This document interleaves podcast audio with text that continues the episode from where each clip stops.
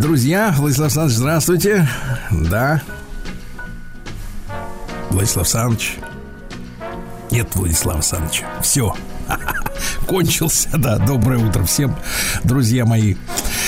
Видимо, опять переключили провода.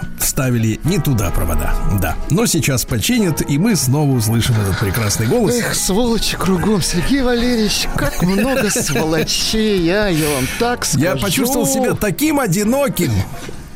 Наши, наши! Вот таким вы себя вселенной, да.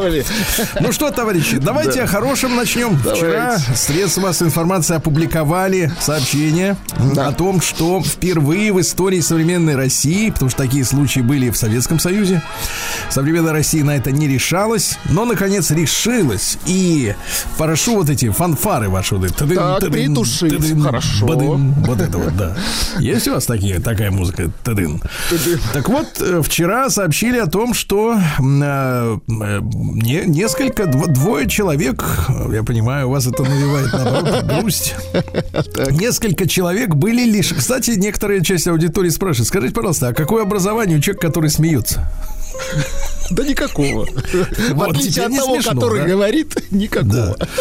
Так вот, товарищи, э, от- э, решили двух подлецов за преступление, я так понимаю, что за наркодилерство российского гражданства. И это открывает перед нами невероятные просторы для творчества. Потому что раньше как оно было? Считалось, что, ну, вот это вот э, кори- красно-коричневое, ну, как красно-вишневое, скорее, винного цвета. Вот, винного цвета э, обложка. А, значит, соответственно, книжица, да, она лежит где-то э, в кармане. Ну и что? И кто ее посмеет отнять? Да, ты гражданин, да. И особой ценности-то люди, как бы, может быть, и не себе не представляли так глубоко. Потому что, ну, нам говорили о том, что вот есть американское гражданство, да, есть какое-нибудь европейское гражданство, есть, наконец, гражданство какой-нибудь там Папуа Новой Гвинеи, которое позволяет путешествовать по двумстам странам мира. Есть двойное, тройное гражданство, Да. Сергей Валерьевич. И, ну, оно, как вот, никак ценности не было в головах. А теперь ценность. Ведь ценность это Очень то, хорошо. что могут отнять, правильно? Что могут, да, что нужно Ну, в заслужить. сознании обывателя, в сознании обывателя. Нет, конечно, в философском стиле, смысле, религиозном смысле, настоящее сокровище это то, что у вас нельзя отнять, правильно? Конечно. Но сколько вокруг религиозных? Вокруг много меркантилизма, э, консюмеризма, потребительства, да. И люди понимают, что э, вот если могут отнять, значит ценность. Вот теперь паспорт стал сокровищем, понимаете, для э, очень большого количества граждан. Пока, конечно, речь идет о том, что отняли приобретенное гражданство. Приобретенное. Ну, то есть приехали товарищи иностранцы, так называемые иностранцы, ближние иностранцы. Вот, и начали здесь торговать наркотой, да? То есть у нас Ну, появилось вот- определение «утраченное гражданство». Да, при, приостан- остановленное, прекращенное гражданство. Да, то есть можно, можно его прекратить. Хорошо. А там ведь, извините меня, Владислав Александрович, люди Да. уже, э, комментаторы в социальных сетях, так, уже так. идут дальше в своих э, соображениях. Они понимают, что можно и врожденное гражданство, собственно говоря, прекратить, правильно? За проступки. За проступки. Потому Понятно. что, ну как может жить человек гражданином, если он мерзавец? Конечно. Преступник. У мерзавца подлец. нет гражданства. Да, он человек мира, правильно? Поэтому пошел вон. Он, Вот он- и все. он чужой, прекрасно. Вот и все, и пошел, да. Ну и хорошо.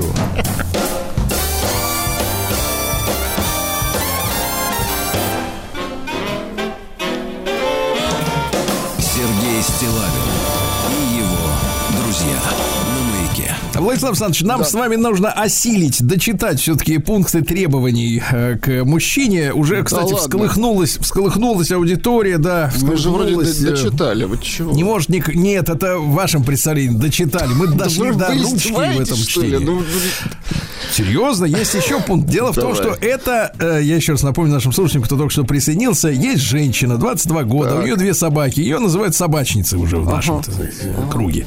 А, Она вы, выкатила, сейчас я вам скажу, точно 53 требования. Среди них, правда, есть пустые требования. И начинаются они с нуля, с нулевого требования, да. Эта женщина многого хочет, скажем так, да. от много жизни. на себя берет. Вот так. Да, скажем. многого требует от мужчины. Ну и давайте, что ли, сегодня дочитаем, наконец, этот список. Да. Наши, наши.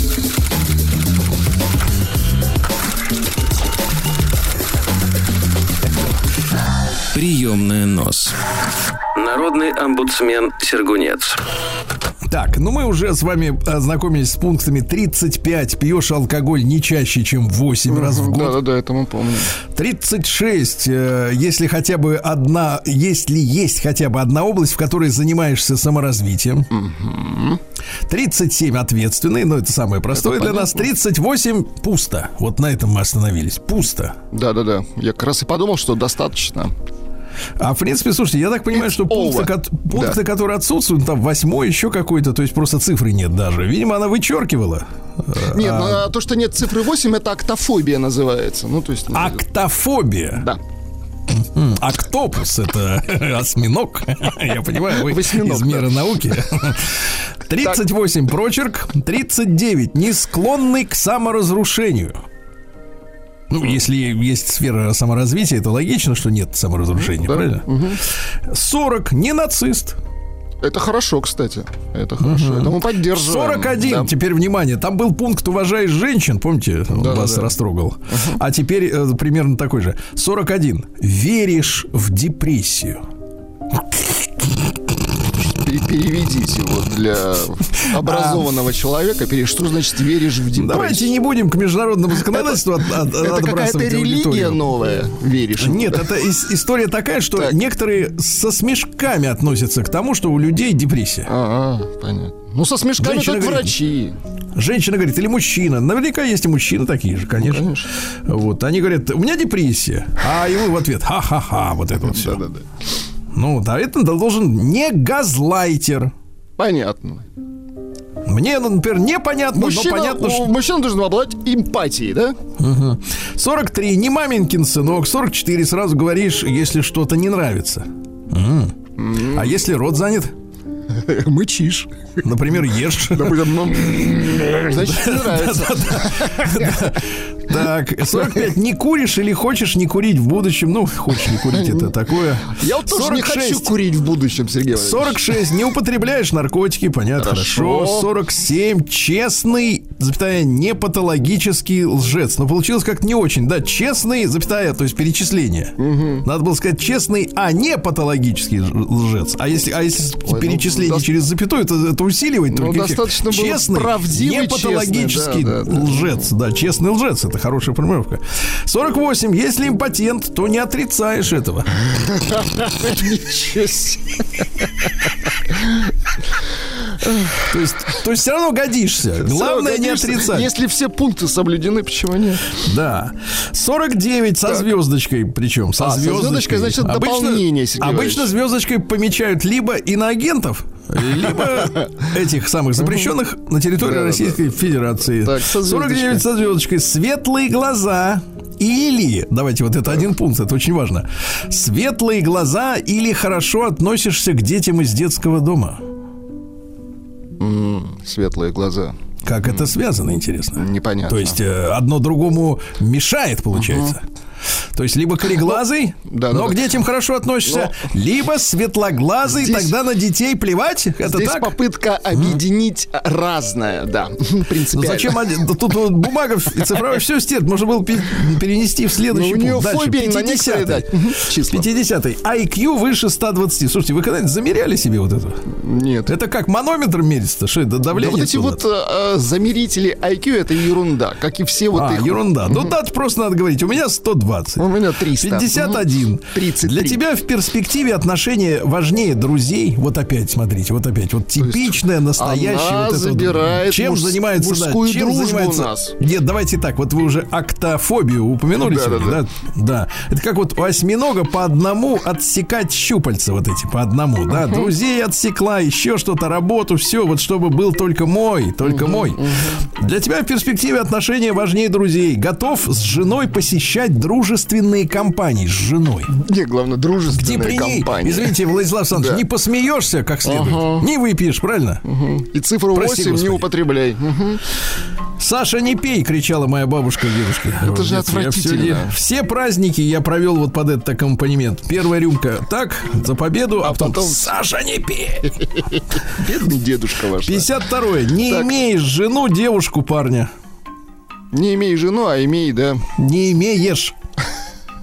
Не имеешь, понимаешь? Не Не, имеешь. имеешь парня, не имеешь. То есть, то есть, то есть, то есть, если ему хочется иметь, но не имеет, уже тоже годится, понимаете? Какая- мужчина- А если импотент, но признает, тоже хорошо. Сергей Валерьевич, представляете, мужчина имеет парня. Ну, это Я пытаюсь составить портрет. Мне кажется, вот это все надо загрузить в искусственный интеллект, куда-нибудь в этот в робота, в этот ГПТ, и пусть он составит портрет этого человека по этим признакам. Портрет только один в гробу, который просто остается за последний, вот, знаете, гвоздь забить туда. Да, И- 53. Да. Готов говорить другим людям о Так. второй половинке или хорошее, или... не- Слушайте, ну вы просто провидец. Или хорошее, или ничего. Это как вот у нас про людей в гробу. Да-да-да, Или раз. хорошее, или ничего. Правда, в оригинале, кроме правды, так, если что-то. Да.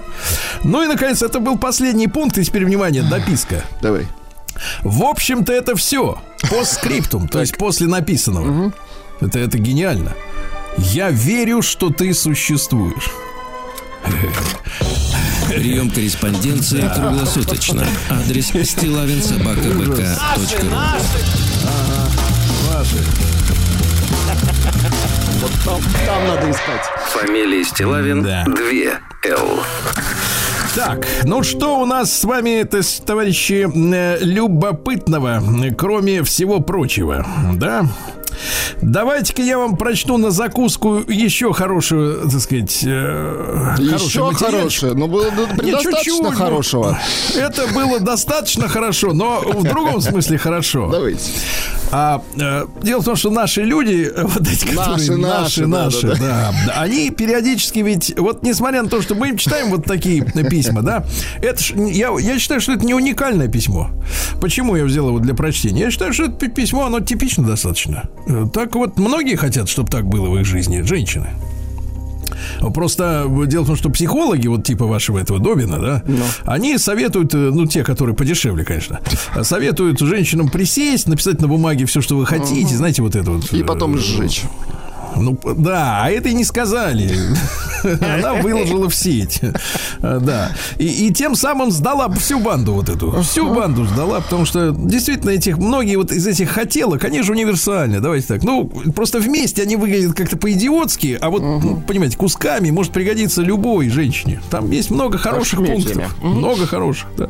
Мне больше всего понравилось про признание неполноценности в постели. Да. И зачем врать? Ну, конечно. Понимаешь, нужно честный мужчина.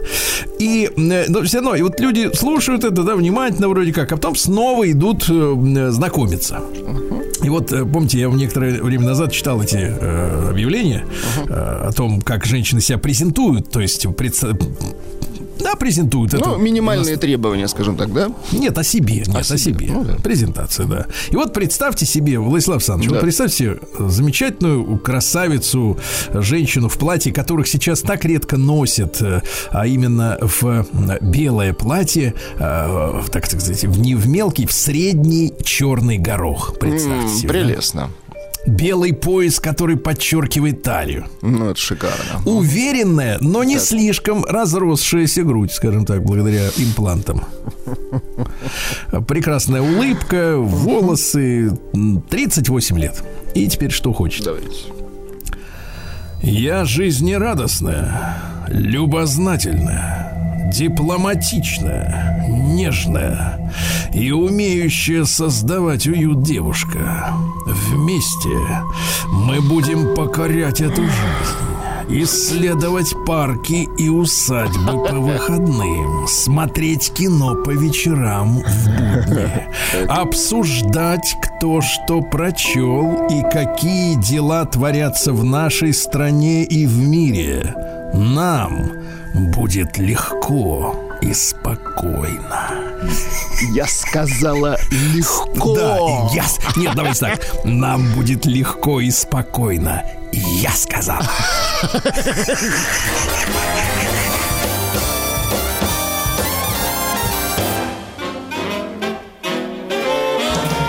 Сергей Стилавин и его друзья. Дорогие товарищи, у нас сегодня 14 декабря, и, конечно же, сегодня день героев-ликвидаторов аварии на Чернобыльской АЭС в 86 году. Э, Напомню, что в апреле произошла авария, да, трагедия на Чернобыльской атомной станции, а уже вот э, в середине декабря принят в эксплуатации саркофаг, который защищал окружающую среду от дальнейших выбросов, да. И низкий поклон всем тем, кто, э, давайте в прямом смысле, отдал здоровье э, свое, да, ради этой победы. День памяти Латской трагедии. Дело в том, что в 92 году э, шла грузино-абхазская война и был сбит вертолет, э, на котором летели наш российский военный вертолет большой. Э, Летело 84 человека, из них было 35 детей. Вот, все погибли. Э, Сегодня день баш- башкирского языка. Поздравляем, товарищи. Да, да, хороший язык. День памяти 47 ронинов в Японии. Там были эти ронины, там у них, в принципе, я их законы-то читал. В принципе, там как? Если господина другой господину уколошматил, Так, то эти переходят в подчинение, ну, вот новому, новому, господину. к а эти не, не- не- не смирились и замочили это, победителя. бузатеры, в общем. Мгм. Сегодня день вязания. Хорошо. Вот, это хорошая альтернатива смартфону. Мне кажется, надо на Новый год нам вот взять движение такое. Женщинам под- подарить пяльца, спицы, вот Мелкая моторика, это Пряжу, конечно. И, Здорово. и свитера появятся дома, и пледы. Замечательно. День бесплатной доставки. Да. В Бангладеш вспоминают казненных интеллектуалов. Дело в том, что Бангладеш был оккупо- оккупирован пакистанцами в 71 году. И они собрали воедино 200 самых ведущих интеллигентов, профессоров, докторов наук, художников, инженеров, писателей. И всех убили. Представляете? ужас. Вот какая была трагедия. А мы об этом мало знаем, кстати. А, День туркменского нефтяника и газовщика. Хорошо. День жареных каштанов. Рыбной похлебки с чесночком. А? Хорошо. Международный день обезьян сегодня. В каждой стране. э, Свои зоопарках обезьяны, да? Свои, Мгм, конечно, согласен. да. В зоопарках надо учили уточнять. День кривляния, потому что так по улицам-то они не ходят. День кривляния перед зеркалом. О, Это нам не подходит. Это вот, да, что-то обезьянье. Ну и сегодня Наум наставит Наум. Э, дело в том, что вот святому Мау- Науму молились о мудрости. Если деточка туповато, надо как-то вот с этим работать, с учителем поговорить.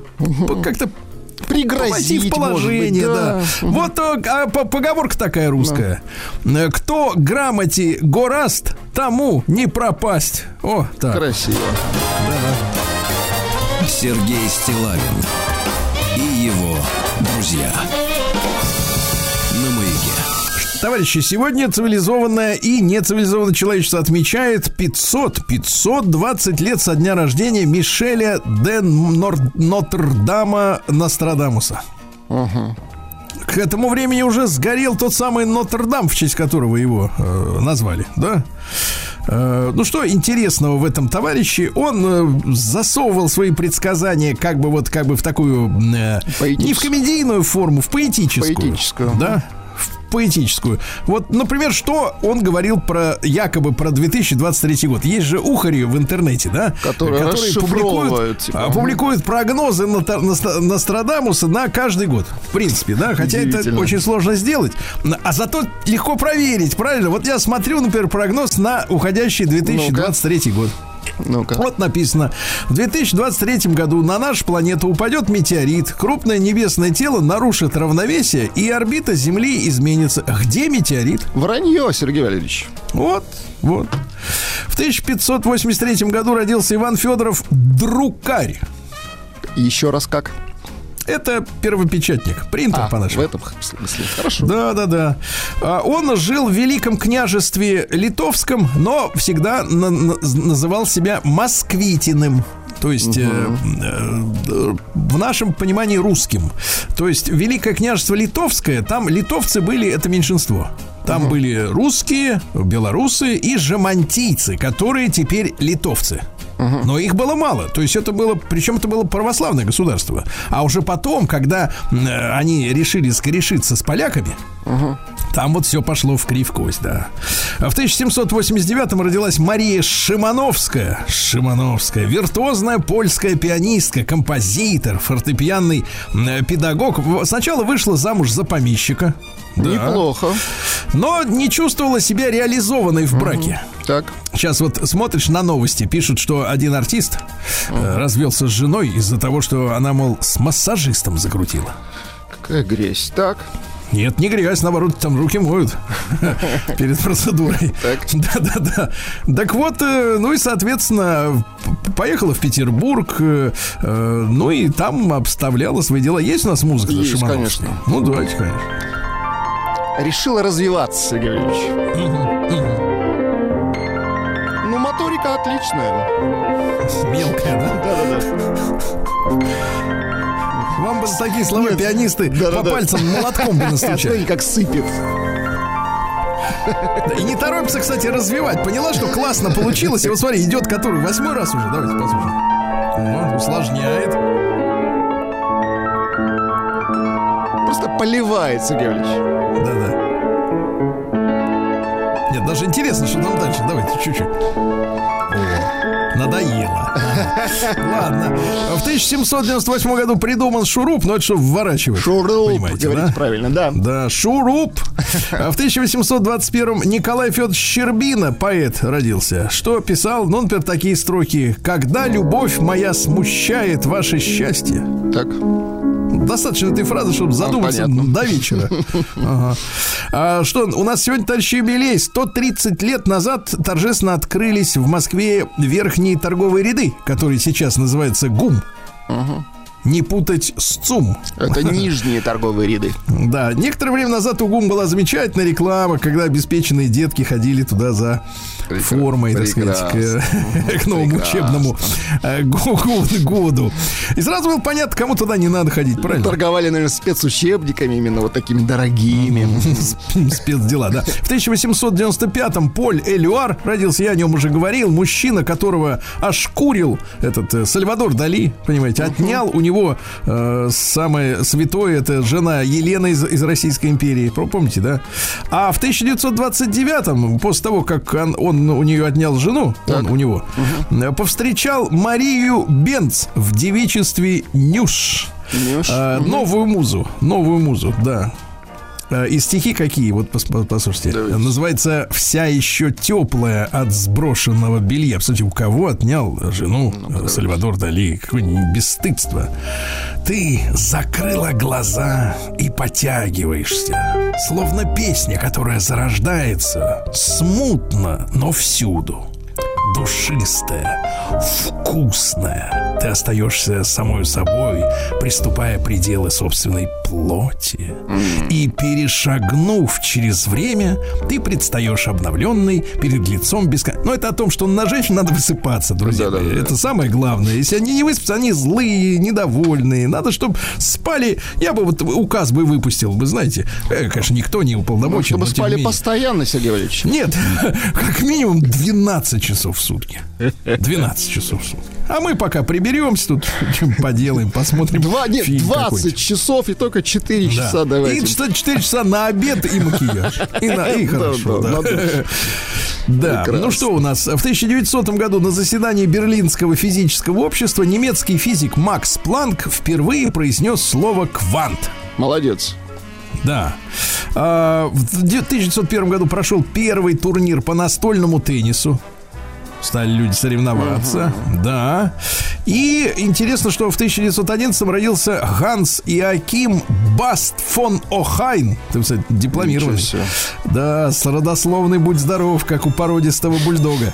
Немецкий конструктор, он создал первый авиационный турбореактивный двигатель. А потом поругался немножко с Гитлером. И в серию не пошли. А умер от Правильно. гастрита, а умер от гастрита. Видишь, какая судьба? Хорошо, что поругался. Стилавин и его друзья. На маяке. В 1913 году, 110 лет назад, остров Крит официально аннексирован Грецией. На минуточку. Вот сегодня говоришь, Крит чей? Вообще вопрос так не стоит, правильно, Владислав Александрович? А он греческий. А, дело в том, что в, в мае э, того же года в Лондоне заключили договор, по которому султан Мехмед V, ну, Османский, Османская империя, нынешняя Турция, м, отказался от прав на этот остров. Ну, смотрите, Крит они забрали, а вот Кипр-то до сих пор вот э, такой разделенный, В да? подвешенном состоянии, да. Да, да, да. Э, Ну и, соответственно, э, кстати, мусульманское меньшинство Крита первоначально осталось на острове, потом переселилось в Турцию. Э, Да, вот такая вот, собственно говоря, история Крита. А В 1915 году родился замечательный певец, народный артист Советского Союза Рашид Маджид Аглы Бейбутов. Дайте-ка нам настоящего артиста. Москвой, слышу песни и говоры смех. Любуется Москвой. Хожу Да, да, очень хорошо. Москвой, слышу песни и говоры смех. Видите, вы меня прервали, еще раз спели, чтобы ни, ни одна фраза не, не пропала. Да. Да. В 18 году в этот день на э, всеобщих э, великобританских выборах в голосовании впервые приняли участие женщины. То есть, смотрите, ребят, какая история. Э, да, причем женщины старше 30 лет. 30 лет, понимаете? А 30 лет это что? Это значит уже женщина семейная, женщина с детьми, правильно? Уже психически, Не просто, да-да-да, не просто какая-то, да, не просто какая-то девица, которая хочет лишь развиваться. Нет, у нее есть уже, так сказать, вот э, семья большая, да. В 2020 году первая катастрофа с жертвами на линиях регулярного авиасообщения произошла, опять же, в Лондоне. Самолет врезался в дом. Погибло два пассажира, два летчика. Э, В тот же день, э, нет, э, да, но в 22 году родился Николай Геннадьевич Басов. Это наш замечательный физик, лауреат Нобелевской премии 64 года. Э, Он, смотрите, какая история. В 43 году пошел в армию в должности фельдшера, служил на Первом Украинском, потом поступил в МИФИ, защитил в 50-м диплом, а потом занимался лазерами, друзья мои. Молодец. И вместе со своими товарищами в 62 году был создан первый инжекционный, инжекция, это впрыск, лазер, да, инжектор, знаете, в машине. В машине нет. А потом они придумали лазер, ах, мазер. Да. Мгм. А потом придумали мазер, понимаете? Дело в том, что лазер это аббревиатура, как, как СССР, да? То есть, э, если есть. А мазер это microwave Amplification by Stimulated Emission of Radiation. Да. В 24 году Радж Капур родился. Мы Товарищ Бродяга звали его, да, в. Советском Союзе. Песня называется «Мои японские ботинки». Ну-ка, еще.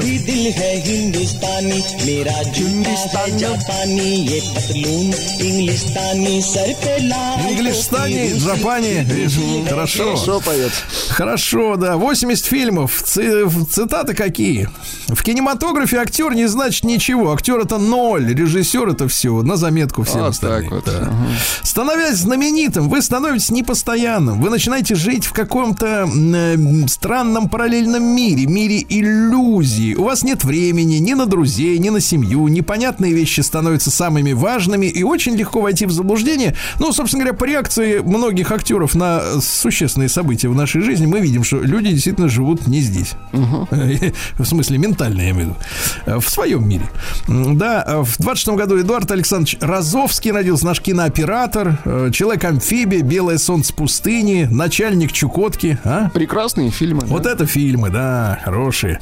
В 31-м Николай Сергеевич Попов родился, генеральный директор и генеральный конструктор специального бюро э, транспортного машиностроения. Ну вот, например, наш летающий танк Т-80 с турбореактивным мотором. Летающий. Это- Но он может подпрыгивать и лететь. А, в этом смысле. Остальные, они тяжелые, они не могут так Ну, разогнаться. они, да. Да, в 1939 году СССР за, э, так сказать, компанию в Финляндии э, попросили выйти из Лиги наций. Да.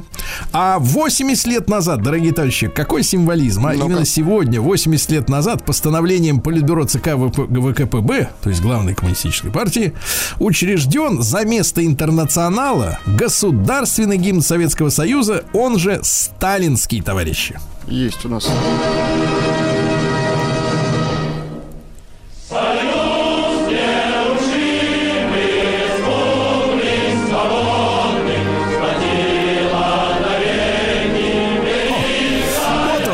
Замечательно. Хорошо. Да, хорошо. Э, В этот день что же? э, В 46 году родилась Джейн Биркин.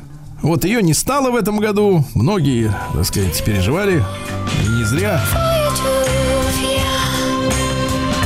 Песня записана во время этого самого. Мгм, Во время творчества совместного. Как вы называете это творчество? Абсолютно. Они творили человека, Причем, давайте ну, так и на студии это делали. Ужасно. Да ничего, это прекрасно. Да. Это любовь, Сергей Валерьевич. Да. Да-да-да, вот такая вот история, да. Ай-яй-яй. Потом сумка эта появилась, да. Цитат какие? Мне всегда нравились мужчины-меланхолики, которые много пьют и не в ладу с самими собой и так далее. Когда обнаруживаешь рядом с собой э, такого мужчину, потом второго, третьего, начинаешь думать, может, мне действительно именно это и нужно. Вот именно такой, небритый, который сидит в баре, прямо в плаще, со стаканом вискаря, и что-то пишет в блокноте, не все эти гламурные красавцы в дизайнерской одежде с лейблами наружу. Понимаешь? Ну, Какая видишь, прекрасная женщина. Да. да, действительно, не зря стонала, да. Что же у нас еще любопытного? В 47 году денежная реформа состоялась э, в Советском Союзе. Обменивали наличные и были снижены цены. Были снижены цены, уменьшили денежную массу в три с лишним раза, отказались от продовольственных карточек. Э, да, вот такая вот история. Снижались цены каждый, каждый год. В 58 году третья наша советская антарктическая экспедиция впервые достигла Южного полюса недоступности, но эта точка равноудаленно от всех от всего побережья. Понимаете, да?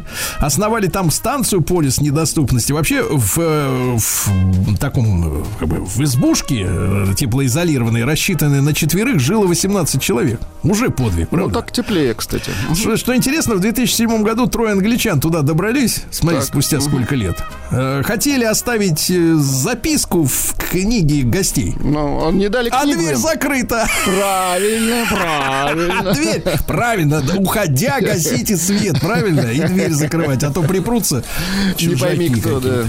Да. А бюст Ленина, Владислав так, так, так. на крыше до сих пор стоит. На минуту. Очень хорошо.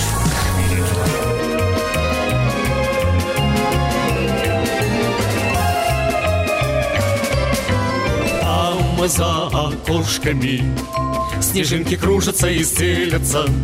Там за околицей Тропинка каждая мила. Ой, ты метелица русская.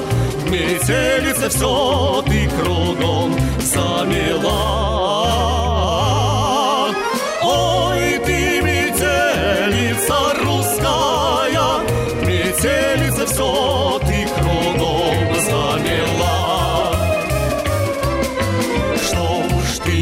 Метелица, Спешишь одна по переулочку Что ж ты, метелица, заводишь песню у ворот?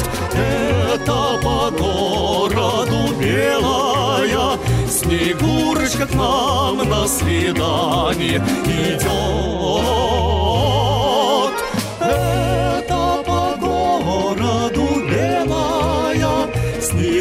Снегурочка к нам на свидание идет Видел на юге я Как за кормою море пенится. Пальмы зеленые и голубые города. Только метелица русская Метелица, помнил тебя я всегда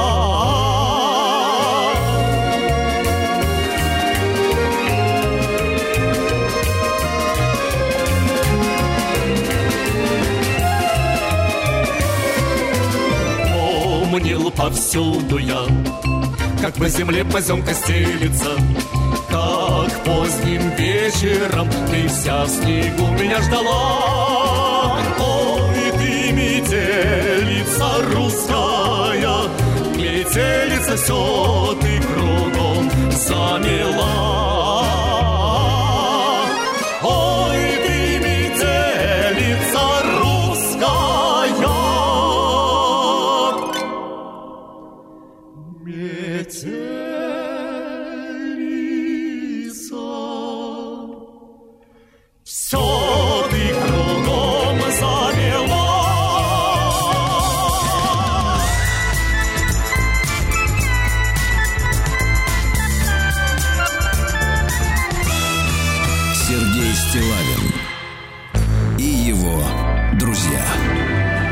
Что же, дорогие товарищи, э, давайте-ка посмотрим, что у нас с погодой. Говорят, завтра завалит все.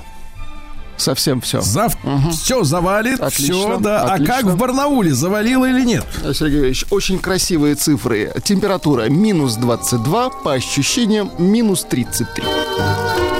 чтобы песней своей помогать вам в работе, дорогие мои. Барнаульцы. Ну вот какая проблема, Владислав Александрович. Лишь каждый третий барнаулец планирует фоном включать голубой огонек 31 Что декабря. значит фоном? Фоном а, лишь один из девятерых барнаульцев планирует посмотреть музыкальные огоньки внимательно. Полем. Товарищи, надо, это полем, большая полем. проблема, Владислав Александрович. А давайте применим Фоном, старый метод испытанный. фоном. Давайте. Нет, Так. нет, Владислав Александрович, старый метод Да, какой? да, да. Не будут смотреть, отключим газ. О, Правильно. точно. Ну, что-то надо с ними делать, ну Конечно, что они конечно. себе позволяют, да. Это кто вообще они тут? Да. Это Бонд- не им решать. Я согласен с вами, Сергей Ильич. Вот Барнаулец, да, пожалуйста, давайте следующего возьмем. Ну-ка. Барнауле нет, вот женщина. В Барнауле женщина разогнала лопатой дрифтеров на парковке около торгового центра. Ее машина стояла в центре. Она пришла с дочкой, а вокруг начали кружиться вот эти вот Дрифтеры. придурки. Да, придурки. Она им говорит, мол, прекратите, ребенок напуган. Они лишь в ответ смеялись. Ха-ха-ха. Вот так вот они делали, да. А спустя какое-то время женщина все-таки продралась через вот эту вот э, круговерть автомобильную к своей машине. Гонки не прекращались, ей надо было выехать. Она вынула лопату и с лопатой героически бросилась на. Смелая женщина, молодец. Молодец, так и надо. Покрошить их. В Барнауле демонтировали матерную рекламу шиномонтажки. Как Не матерная удалось. реклама? Отвратительно. Матерная с, с точкой. Да. А, С жительницы Барнаула, вот это интересно, взыскали 10 тысяч рублей за игру на пианино дома. Смотрите, причем десятку взыскали в пользу двух истцов по пятерке на нос. А, Соседи пианистки пожаловались, что из-за музыки у них ухудшилось состояние здоровья, нарушился сон, поднялось артериальное давление. Прокурор встал на сторону потерпевших, ошкурили пианистку. Ничего себе. Ага.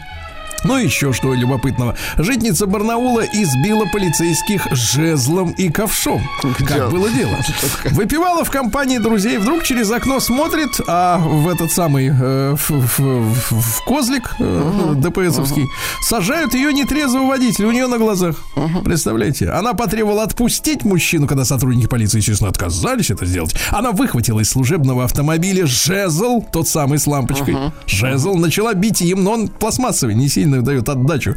На помощь ДПСникам пришел местный участковый. К этому моменту жительница Барнаула нашла во дворе ковш и окатила из него водой полицейских и продолжала наносить удары с помощью ковша.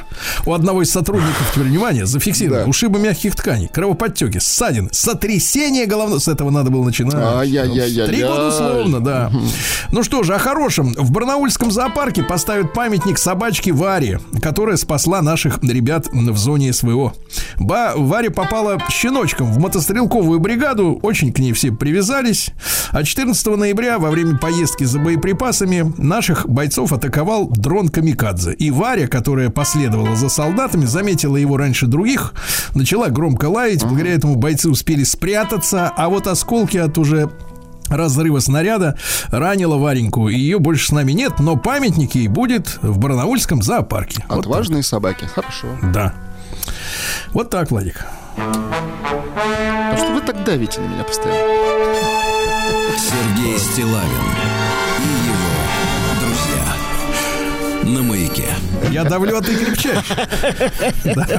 Аналитики выяснили, какие травмы э, наши граждане чаще всего получают в новогодний период. Оказывается, пик травм приходится на 30 и 31 декабря. Кроме Москвы, где много людей, поэтому статистика, конечно, за- за- за- за- завышенная, может быть, несколько. Показательными по травматизму новогоднему города такие. Следующие за Москвой Уфа, потом в Красноярске, в Кирове, в Питере, в Сургуте неспокойно. Кстати, самые безопасные дни почему-то 3 и 5 января. Отдыхают Ну, люди. к третьему, видно, совсем силы отпускают, да. Синоптик Ильин, посмотрите, что они себе позволяют, заявил, что обильные снежные осадки, вот это вот то, что нас завалило, не связаны с климатическими изменениями. Он говорит, абсолютно, говорит, нормально. Они связаны с зимой, типа того. Ага. Скорее всего, говорит, снежным будет и январь, но крещенских морозов не ожидается. Дальше писатель Гараев заявил, что казанским бандитам понравилось слово пацана. Я на связи со многими героями моей книги. Они сами консультировали меня по многим вопросам. Если судить по их отзывам, то все довольны. Никто не говорит, вот такого не было. По словам писателя, авторитеты внимательно следят за перипетиями сюжета, оценивают игру главных героев. Больше всего представителям криминального мира нравится игра Рузиля Миникаева, сыгравшего Марата, и Никиты Калагриева в роли Кощея. Сергей Ильич, ну снято хорошо, я вам так скажу. Кстати, Да. наши граждане выступили против запрета сериала. 90% посмотревших выступают против запрета. Говорят, хороший, нормальный Ну сериал. чего запрещать? да. Это правда. А теперь про других мужчин, Давайте. не про таких, как в Давайте. сериале. Мужчины полюбили маникюр в этом году. В два раза вырос спрос на маникюр, лазерную эпиляцию у стрижки и интимную стрижку у мужчин. Отвратительно. А теперь о других развлечениях. Каждое второе бронирование, они еще танцами занимаются. Приходится на стрип-пластику. High heels – это танцы на каблуках. И Нику- pole dance. никуда А причина, это не годится. Владик, Так. причина. Ну-ка. Причина – возможность разгрузить башку. М, Понятно. Граждане стали втрое активнее пользоваться нейросетями. Слушайте, вот вы пользуетесь нейросетями? Нет. В каких-то целях? Нет. А как они ими пользуются? Что, что они от них берут? Товарищи, если вы пользуетесь, вы нам сообщите вкратце, так сказать, чё- чё как вам оно помогает. А в 24 году вот о мечтах граждан. Смотрите, что меч- о чем. 70% мечтают увеличить доход. Это понятно из года в год. А 43% мечтают заниматься спортом 2-3 раза в неделю. Слушайте, ребят, что вам в этом мешает? И что вам в следующем поможет? Вот вопрос. Депутат Милонов снова встал на сторону человечества. Предложил установить э, максимальный порог цены на такси в непогоду. Дело в том, что агрегаторы выкручивают нам руки. Они ставят запредельные цены, когда у нас дождь или снег. Милонов на стороне людей. Вот и хорошо. Психолог Гольдштейн э, опровергл э, распространенные мифы о подростковом возрасте. Говорит, самооценка подростка не зависит ни от чего. Понятно. Вообще ни от чего.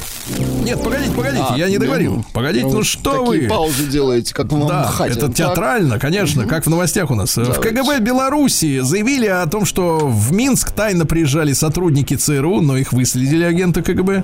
Э, Очень, говорит, активно перемещались по Минску и удивлялись, что народ не голодает. Цена корпоратива на одного человека в Москве 50 тысяч рублей снос. Ты представляешь, какие расходы? Звезда фильма «Курьер» засудил универмаг на 150 тысяч. Федор Дунаевский, помнишь, к нам приходил? Да-да-да. да. Да, так вот, он увидел, что продается в супермаркете, вернее, в мегамаркете, э, футболки с героями фильма «Курьер». Он и чувак с плащом жирный. Да. Мазин, Артист Мазин. потребовал взыскать, да, полтора миллиона рублей, прикинь. Но представитель универмага заявил, что вообще-то, в принципе, Дунаевский не при делах, что все права принадлежат Госфильмофонду, поэтому требовать надо только э, Госфильмофонду. Тем не менее, все равно 150 тысяч рублей от, от, от, от, отщебучил, да. Отщебучили, хорошо. Медведев посоветовал гражданам отдыхать в Африке. Кстати, бывал в Африке. Ну, в- например, в Южной Африке. Ребят, такие с такими, с такой красотой ни одно Палермо не сравнится, да. В Мали А, Кадыров, наш, наш замечательный, рассказал, как относится к многоженству. Цитата. Ну-ка. Иметь четыре жены это счастье. Ясно? Вот так вот. Вот так Вот вот. хорошо, да, хорошо. Ну и что еще такое формальное? Наш врач Агапкин э, сказал, что к инфаркту приводит э, регулярный отказ от завтрака, товарищи. Надо через силу кушать. Понимаете? Да, даже Если не если получается хочется. кушать, ешьте. Вот. А что делать, если нечем? Это другой вопрос. Без завтрака, давайте так. Без завтрака. Гражданкам рассказали, что зимой надо правильно ухаживать за своей кожей. Например, при сильных морозах надо вынуть из себя украшения. Из себя вынуть. Из себя, из себя, А вот как все, что глубоко надето. украшения в женщинах находятся? Ну, на, на, на пол. На уровне живота? Да. А, Дальше. Скандал в биатлоне. Возмущенным э, грязным туалетом российских э, биатлонисток выселили из гостиницы. Заселились в отеле в, Уфе. А там, говорит, э, кран не туда течет, унитаз как-то не так сделан. В общем, недовольны девочки. Понятно. Недовольны. А их выселили. Врач рассказал, приносит ли ношение бюз- бюстгальтера вред. Это для женщин новость, не волнуйтесь, Владислав Александрович. Вред мужчине, Оказывается, конечно. что без него, без него, э, безвредно только жить женщинам с небольшой грудью. А потом надо поддерживать, товарищ. какой-то сексизм, да. А, Мгм. Киркоров подал в суд на Успенскую, хочет 10 миллионов рублей за, э, так сказать, э, фразы, Так, э, ну-ка. которую, с которыми категорически. Неприемлемы. Мгм. Это неприемлемо, да. Певица в интервью назвала Так. Киркорова жена-ненавистником. Как жена-ненавистником? А при этом защитники Киркорова отмечают, что певец уже 30 лет поет о женщинах, о любви к женщинам, да. Надо ответить за свои слова. Адвокат певца Александр Добровинский утверждает, что делать себе рекламу и хайповать на имени певца На номер имени один. Филипп Нет, на, неприемлем. на имени певца номер один нелепо. И теперь настала очередь ответить за свои слова. Еще пару, пару сообщений. Э, Выступление фон дер Ляйен в Европарламенте прервал собачий лай. Она говорила следующую фразу. Давайте покажем нашим гражданам мощь Европы. Слава Европе! Где-то я видел эту, эту фразу уже. Слава. Да, после ее слов из динамиков раздался громкий и продолжительный собачий лай, все заржали. Дальше, что любопытного. Семенович планирует открыть баньку да с красавцами для женщин. А может быть для себя? Может и для себя, да. На- Назван главный критерий московской красоты. Ну-ка. Эксперт Ракоч назвала полноценный сон главным секретом. Вот все-таки, все-таки 12 часов, девчонки, и мне кажется, надо спать. До 12 16 часов. можно, да. Да, ну и до, до 16 и старше. Да, м, что еще любопытного? Психолог раскрыла нашим гражданам выдающие проблемы с самооценкой. Ажурные колготки, во-первых, это низкая самооценка, ясно? Да ладно. Смотришь, так сказать, на женщину, на ней на ажурные колготки. Ну, ритусики сняла, а там ажурные колготки. Да, постоянная тревожность, стеснительность, напряг, э, сутулые, сутулые, Сутулые. грызут ногти, взгляд в пол, все так, да. Ну и, наконец, что у нас? Э, Стилист Надирян назвал пирсинг главным трендом зимы. Нет, мы, товарищ Надирян, с вами не согласились. Вот специалисты говорят, надо снимать все с себя, снимать все с себя. с себя, Ну и, так. наконец, э, давайте вот что ну, интересного.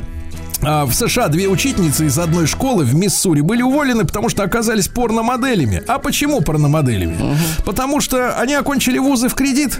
Школа не позволяет зарабатывать столько, чтобы выплачивать. А у них система какая? В кредит окончил вуз и до конца жизни выплачиваешь. Расплат- Выплатил, помирай. Вот. Капитализм. Хотели, Новости получите. на. капитализма. Да, нате вам.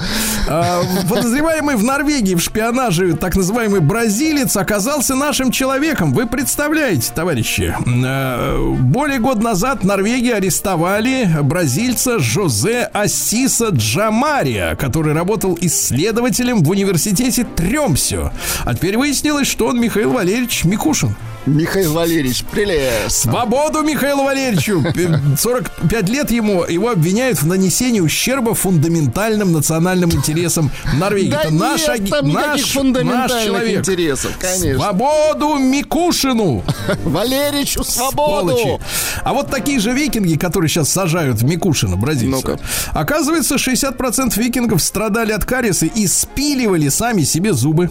А, Да. вот почему англичан плохие зубы. Это ж Да, привезенное. в Польше объявили сбор денег для депутата, который тушил огнетушителем ханукальные миноры. Да, Э, собрали 18 тысяч долларов, представляете? А спикер Шейма Шимон, помните был? Да-да-да. Шимон, отстранил э, тушителя Брауна от участия в заседаниях Сейма, а потом и деньги у них отняли, потому что платформа Зр- Зрзутка, она называется Так, так, Зрзутка, так. платформа, а сказала, что мы на экстремистов деньги не собираем. Не собираем, да?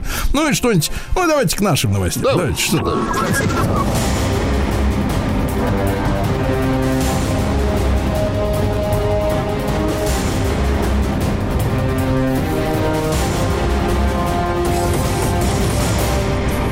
Россия криминальная. Что же, э, новость про чучело. Э, Суд Ярославля на 10 лет, э, ой, на 10 суток, извините, как-то пошел Нет, на хорошо 10 крупно. лет. На 10 суток арестовал мужика, который на платформе вокзала Ярославля включил из динамиков речь Гитлера. Вот чудило. Идиот, да, действительно. Да, правда, никто не понял сути Потому речи, что потому что на- на немецком, не на немецком у русском нас была, да. не говорят, да, но тем не менее на на- между четвертым и пятым путями включил речь Гитлера о нападении на Польшу. Вот. В психбольницу отправили жительницу Кубани, которая напала на родственников с кувалдой. Ну, оказывается, депрессивный эпизод, а вы говорите, не верят в депрессию. Да, Верят, спать да. нужно, дорогие девушки. Да-да-да. Что еще любопытного? И, наконец, в Калининграде мужчина занимался рукоблудием в автобусе, прикрываясь Это шапкой. Тихо, омерзительно. тихо, стой, с шапкой. Нарушитель ехал в переполненном шапкой 37. вопрос? Своей шапкой, своей, чувак. Так вот, заметили все, но никто его не остановил. Кондуктор это тоже видел, просто произнесла хм, хм. Да, Э, вот, э, значит, соответственно, Это мерзко, да, мерзко, Сергей. все- Да. Согласен, согласен, мерзко, да. Ну Да. и что у нас? Ну и по-крупному давайте. В Петербурге задержан бывший полицейский по делу о легализации 100 тысяч незаконных мигрантов. А тысяч? 100 тысяч! Неплохо, слушайте. Тут вот рейды проходят, да, люди, в принципе, таскают с овощебаз туда, вот как бы, так сказать, в военкомат, там 2, 3, 5, 10 человек. А тут дали Это граждан- можно стояние на угре устроить. 100 тысяч.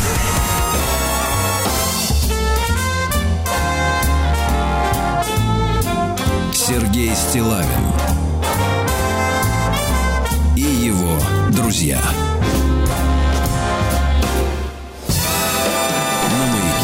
Дорогие товарищи, э, ну что же, э, получил несколько от вас сообщений на протяжении последних нескольких недель о том, что э, Илон Маск, который у нас и космонавт, и автомобилестроитель, и вообще за все в ответе на свете, э, начал э, отбор добровольцев, которым будет вставлять в голову свой чип нейролинк уже людям. То есть раньше были эксперименты, их можно посмотреть, кстати говоря, на YouTube, есть эти ролики, где вставляли чип пару лет назад обезьяне, обезьяне, и она, э, премирова- будучи премированной сладким соком, э, играла в компьютерную игру при помощи этого чипа. Не знаю, как правда это работало. Она дергала джойстик и должна была поймать цветной квадратик там в кадре. Потом показывали свинью Илона Маска. У нее тоже был этот чип в голове. Что делала свинья при помощи этого чипа, я так и не уловил, честно говоря. Но в итоге решили тренироваться на людях, то есть на животных отработали, видимо, технологию.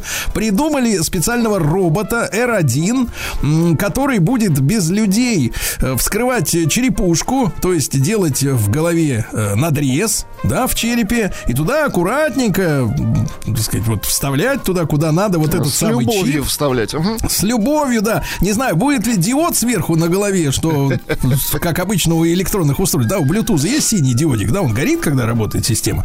Как здесь проверять, есть контакт или нет. Но в любом случае с этой историей очень хочется разобраться. И с нами наш долгожданный Сергей Вячеславович э, Савельев, доктор биологических наук, профессор, руководитель лаборатории развития нервной системы Российского научно-исследовательского центра хирургии имени академика Петровского. Э, Сергей Вячеславович, очень рад нашей новой встрече. Доброе утро. Доброе утро, я тоже очень рад.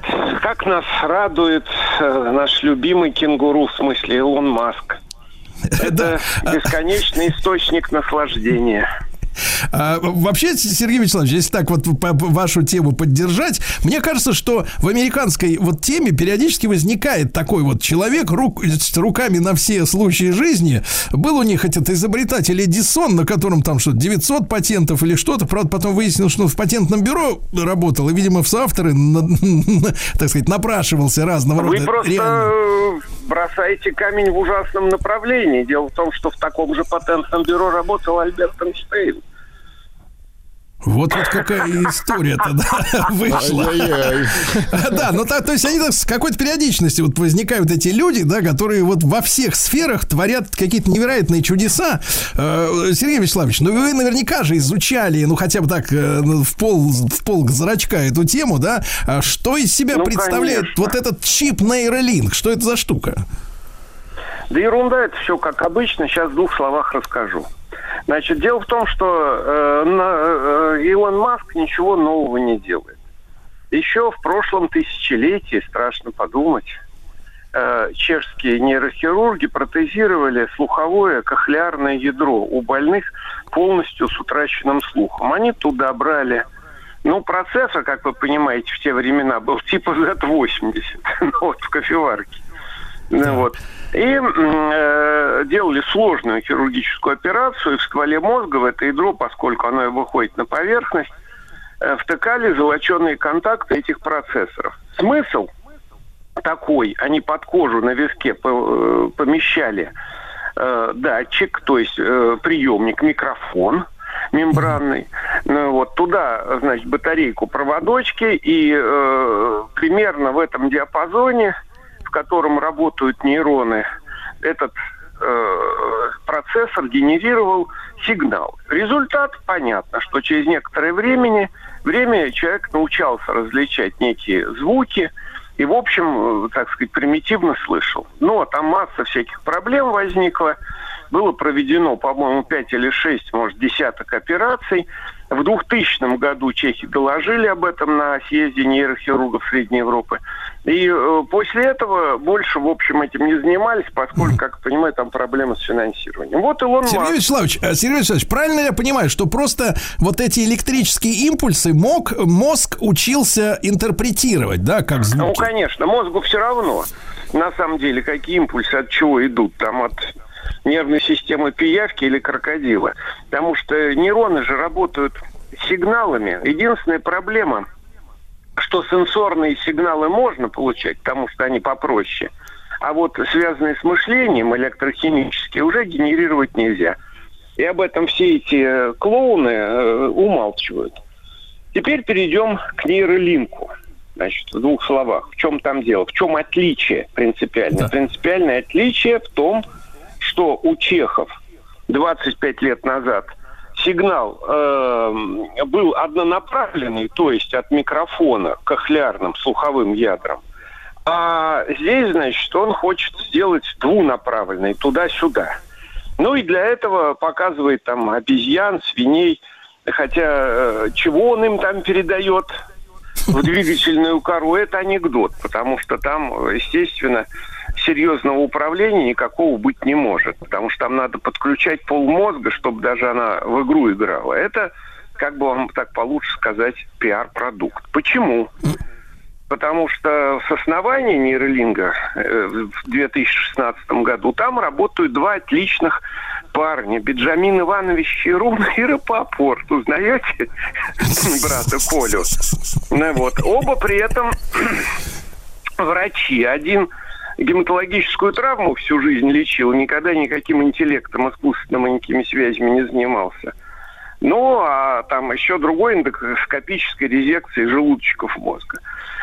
То есть они потом привлекли еще такого Якуба Кудерского и Рахула Сар которые, значит, занимались колебаниями коры или считыванием электромагнитных сигналов. Вот это веселая компания, Да. которая, э, судя по их работам, вообще не понимает, как мозг устроен, поскольку они хирурги и, так сказать, практикующие э, отводители сигналов электромагнитных, они и стали основой вот этого нейролинка. Ну и сейчас они что делают? Берут электрод, вот по размерам того электрода, который хотят туда засунуть. Они чем его изменили? Кроме того, что он должен проводить туда-сюда сигналы и из мозга и в мозг, правда, непонятно, что он с мозга считывает, кто это будет расшифровывать. Но это пиар-компания. Сделали мягенькие ножки. И он говорит, значит, наш родной Илон, значит, о том, что эти ножки, когда будут втыкаться в кору, мол, они не будут повреждать нейронов. А перед этим за год он распинался о том, что они вообще втыкать ничего не будут, будут просто процессор чувствительный класть на мозг. Уж я не знаю, на оболочке, на мозг, да.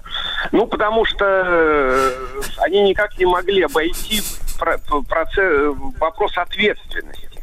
Да, да. Потому что когда они уморят первого больного, а там начнутся инфекции, абсцессы, там не будет контактов, то есть и их начнут судить. Тогда они вышли из этого дела очень просто. Они сделали, предложили у нас не люди будут делать, а совершенные автоматы с искусственным интеллектом. Ну, А, вот зачем сесть- этот робот R1, да, который будет туда Конечно, всаживать. Конечно, для того, чтобы его судили и приговаривали к смертной казни через электрический стул. Ну, это Мне понятно. очень, Сергей Вячеславович, очень понравился оборот, что Илон Маск кладет на мозг, да. Вот это, это прекрасно, история, видимо, на свой тоже. Ну, Сергей Вячеславович Савельев с нами сегодня после короткой рекламы. вернется. Сергей Стилавин На маяке. Итак, друзья мои, сегодня мы вскрываем заговор очередной коммерческий Илона Маска. Что такое чипы нейролинк в мозг и для чего нужен робот, который будет э, класть на этот мозг э, эти чипы с лапками. С нами э, Сергей Вячеславович Савельев, доктор биологических наук, профессор, руководитель лаборатории развития нервной системы Российского научно-исследовательского центра хирургии имени академика Петровского. Так вот, Сергей Вячеславович, да, зачем Маск в это вписывается, если он понимает, что в принципе-то это лажа и что это вскроется в итоге? Ну, дело в том, что, во-первых, долго не вскроется. Американцы умеют разводить кроликов, в смысле граждан, на деньги. И он этому хорошо научился. Я знал его учителя. Он большой профессионал. Кстати говоря, из наших. Ну вот, э, так вот, э, дело в том, что вся эта история нужна с роботом для того, чтобы уйти от ответственности. Потому что выяснилось, что вот как вы метко заметили, положив на мозг, Илон Маск э, не знал, что делать, поскольку ничего не получается. Электроды-то хоть какие-нибудь, хоть мягенькие, но воткнуть в кору-то надо. Ну и тогда они позаменили просто доброго Бенджамина Ивановича или Рапопорта, которые, как известно, немного пугливые. Ну Вот, э, на робота, и он будет за все отвечать. И тогда можно втыкать спокойно в кору. Значит, ну в чем Сергей Вячеславович, проблема-то? Да-да, Да. Сергей Александрович, значит ли это, что э, вот эти страшилки, которые параллельно с э, рекламой нейролинка распространяются о, о том, что э, всем засунут вот эту штуку в мозг, э, будут нами управлять, сначала нам продадут сновидения, например, какие-нибудь хорошие, что мы будем платить за сновидения, как за фильмы в кинотеатре онлайн, да, а Да, потом да, да. нас заставят правильно себя вести на улице и так далее, и так далее, По- наши финансы будут контролировать, то есть это все пока на уровне какого-то бреда. Конечно, но американцам этого очень хочется. Потому что после Второй мировой войны, как известно, э, трепетные американцы, вернувшиеся с фронта, они так все переживали, так нервничали, что их успокоили методом лоботомии, сделав больше 50 тысяч операций. Вот на чем был построен расцвет американской промышленности. Им хочется того же самого. Но, к нашему счастью, бояться этого нечего, потому что оснований и специалистов, которые бы хоть что-то понимали в этом деле, к сожалению, в окружении или, к счастью, в окружении Илона Маска нет в помине. То есть там такие же мелкие пиарщики, как он, которые просто пиарятся на своей профессии, на нейрохирургии.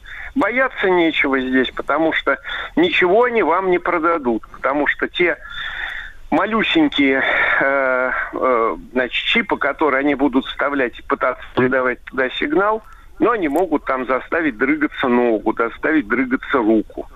А они даже зрительные поля не смогут вам хорошее сновидение сделать с красивыми девками и там мужиками, чтобы, так сказать, с настоящими переживаниями и Я вот очень пере- переживаю. Представляете, Сергей Вячеславович, так перепутали программу. Заказывал девок, а приснились пацаны.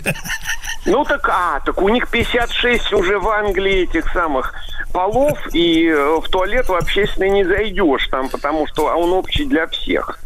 Так что это уже близко, это и так происходит. Сергей Вячеславович, а вот так вот, если физиогномически оценивать, так сказать, пытаться за портрет заглянуть в мозг Илона Маска, он вот, с вашей точки зрения, кто? Вот э, Остап Мендер такой, жулик? Вот э, что за товарищ? Ну, э, дело в том, что он, конечно, нет, он, он не идиот, конечно, посмотрите на его биографию, но он занимается исключительно бизнесом. Просто наши успехи в области ликвидации его этих звонилок космических, они говорят о том, что этот бизнес не будет развиваться. Мы пошибаем все эти его космические э, Старлинки, телефоны. что ли, как это, да? Ну, конечно, конечно. То есть элементарно, в чем земли. Но этот бизнес, как только начинает очередной раз, как бы э, на него приходится класть, как на мозг, значит, он тут же бе- бегом бежит в нейролинк и пытается э, вытягивать деньги из простодушных граждан другим способом. Вот и все. Это типичный такой мелкий прохиндей из США, который просто зарабатывает деньги.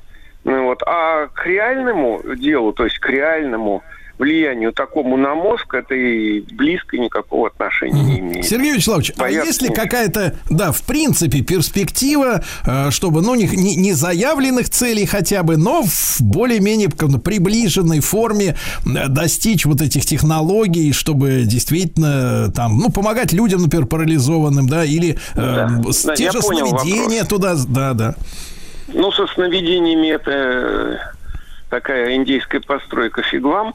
А вот э, насчет того, чтобы протезировать, это можно. Но я, к сожалению, не вижу ни у Маска, ни в других организациях. Дело в том, что вы поймите, что еще один замечательный деятель по имени фамилию Мирон Грибец уже с 22 года, по-моему, втыкает электроды от депрессии в мозг человека. Так что и тут Илон Маск не, не самый первый.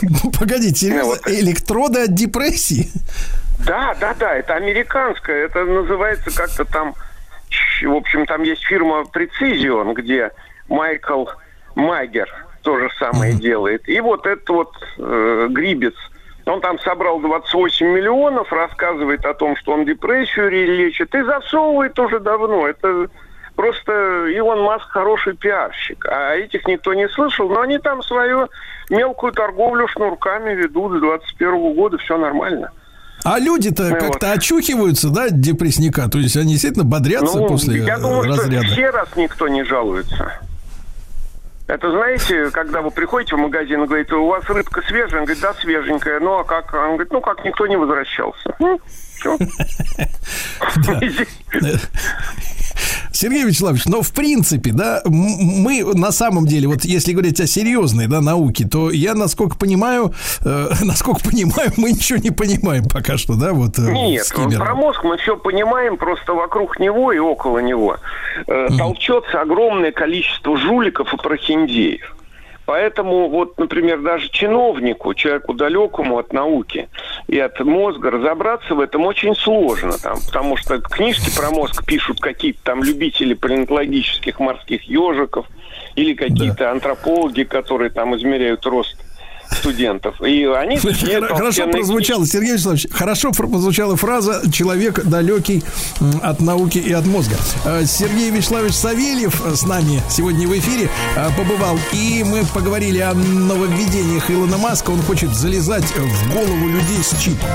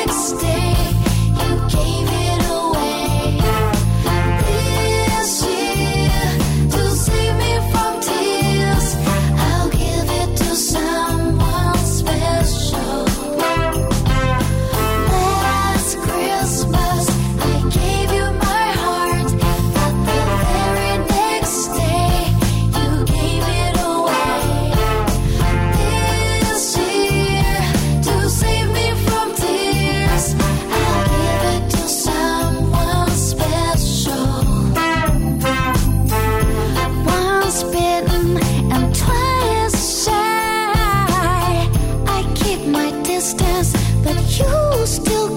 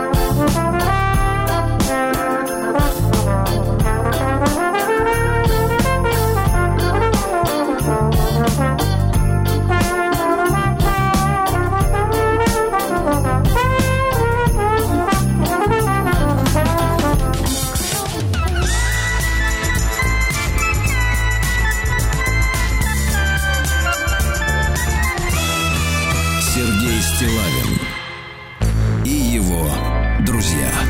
Дорогие товарищи, мы с вами, вы знаете, очень внимательно относимся к истории. И 20 лет тому назад, Господи Иисусе, 20 лет тому назад, я помню этот день. я 300 помню его. лет тому назад. Да, нет, серьезно, я помню этот день, когда из какой-то норы в земле достали Саддама Хусейна. Кто-то сдал место, где прячется лидер э, иракского народа. Его оттуда выволокли. Потом, я так понимаю, мучили долгое время.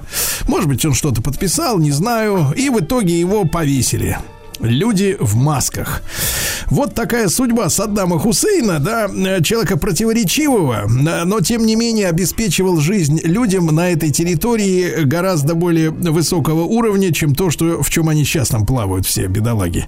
А с нами Олег Анатольевич Макаренко, кандидат философских наук, политолог, доц- доцент кафедры культурологии Московского педагогического государственного университета, преподаватель кафедры международного сотрудничества РАНХ ИГС. Олег Анатольевич, доброе утро, здравствуйте. Доброе утро. Доброе. Олег Анатольевич, да, вот самый главный вопрос, который хочется понять. А, э, ведь у Саддама Хусейна были достаточно неплохие, ну, в свое время отношения с теми же американцами, вообще с Западом, да? А вот что он сделал не так, из-за чего он превратился в исчадие ада и встал вот в пантеон э, самых главных злодеев с точки зрения э, там штатов тех же? В пантеон. Э, Самые главные противоречия всегда находятся э, в Палестине. То есть существуют проблемы в Палестине. Поддержка э, партия БАС, которую возглавлял э, именно ее иракское, э, иракское отделение э, партии БАС. А баасизм это идеология, ставящая своей целью создание объединенного арабского государства, которой существует некая партия, партия, ну так назовем ее, авангардом, да, э, и авангард вот этого э, арабского, э, арабского мира должен был сформировать вот такое э, отдельное э, правительство исключительно э, для жителей вот именно арабских регионов. А как вы понимаете, в этом регионе существуют не только арабы, а существует еще и израильское государство. Вот тут возникают небольшие противоречия. Поэтому поддержка, например, э, соотнесение э, режима Саддама Хусейна с э, партией, значит, его партии с э, государственными террористами, Государственным департаментом Соединенных Штатов, разрушает э, его отношения с Соединенными Штатами. В, э, в отношении этого государства вводятся э, санкции, и экономическая и политическая ситуация в стране э, становится э, невыносимой или ухудшается. И проводится политика, например, такая, как э, нефть за э, продовольствие. То есть мы вам даем продовольствие, а вы нам нефть, на котором наживаются э, в том числе или прежде всего американские нефтяные компании. Вот что происходит.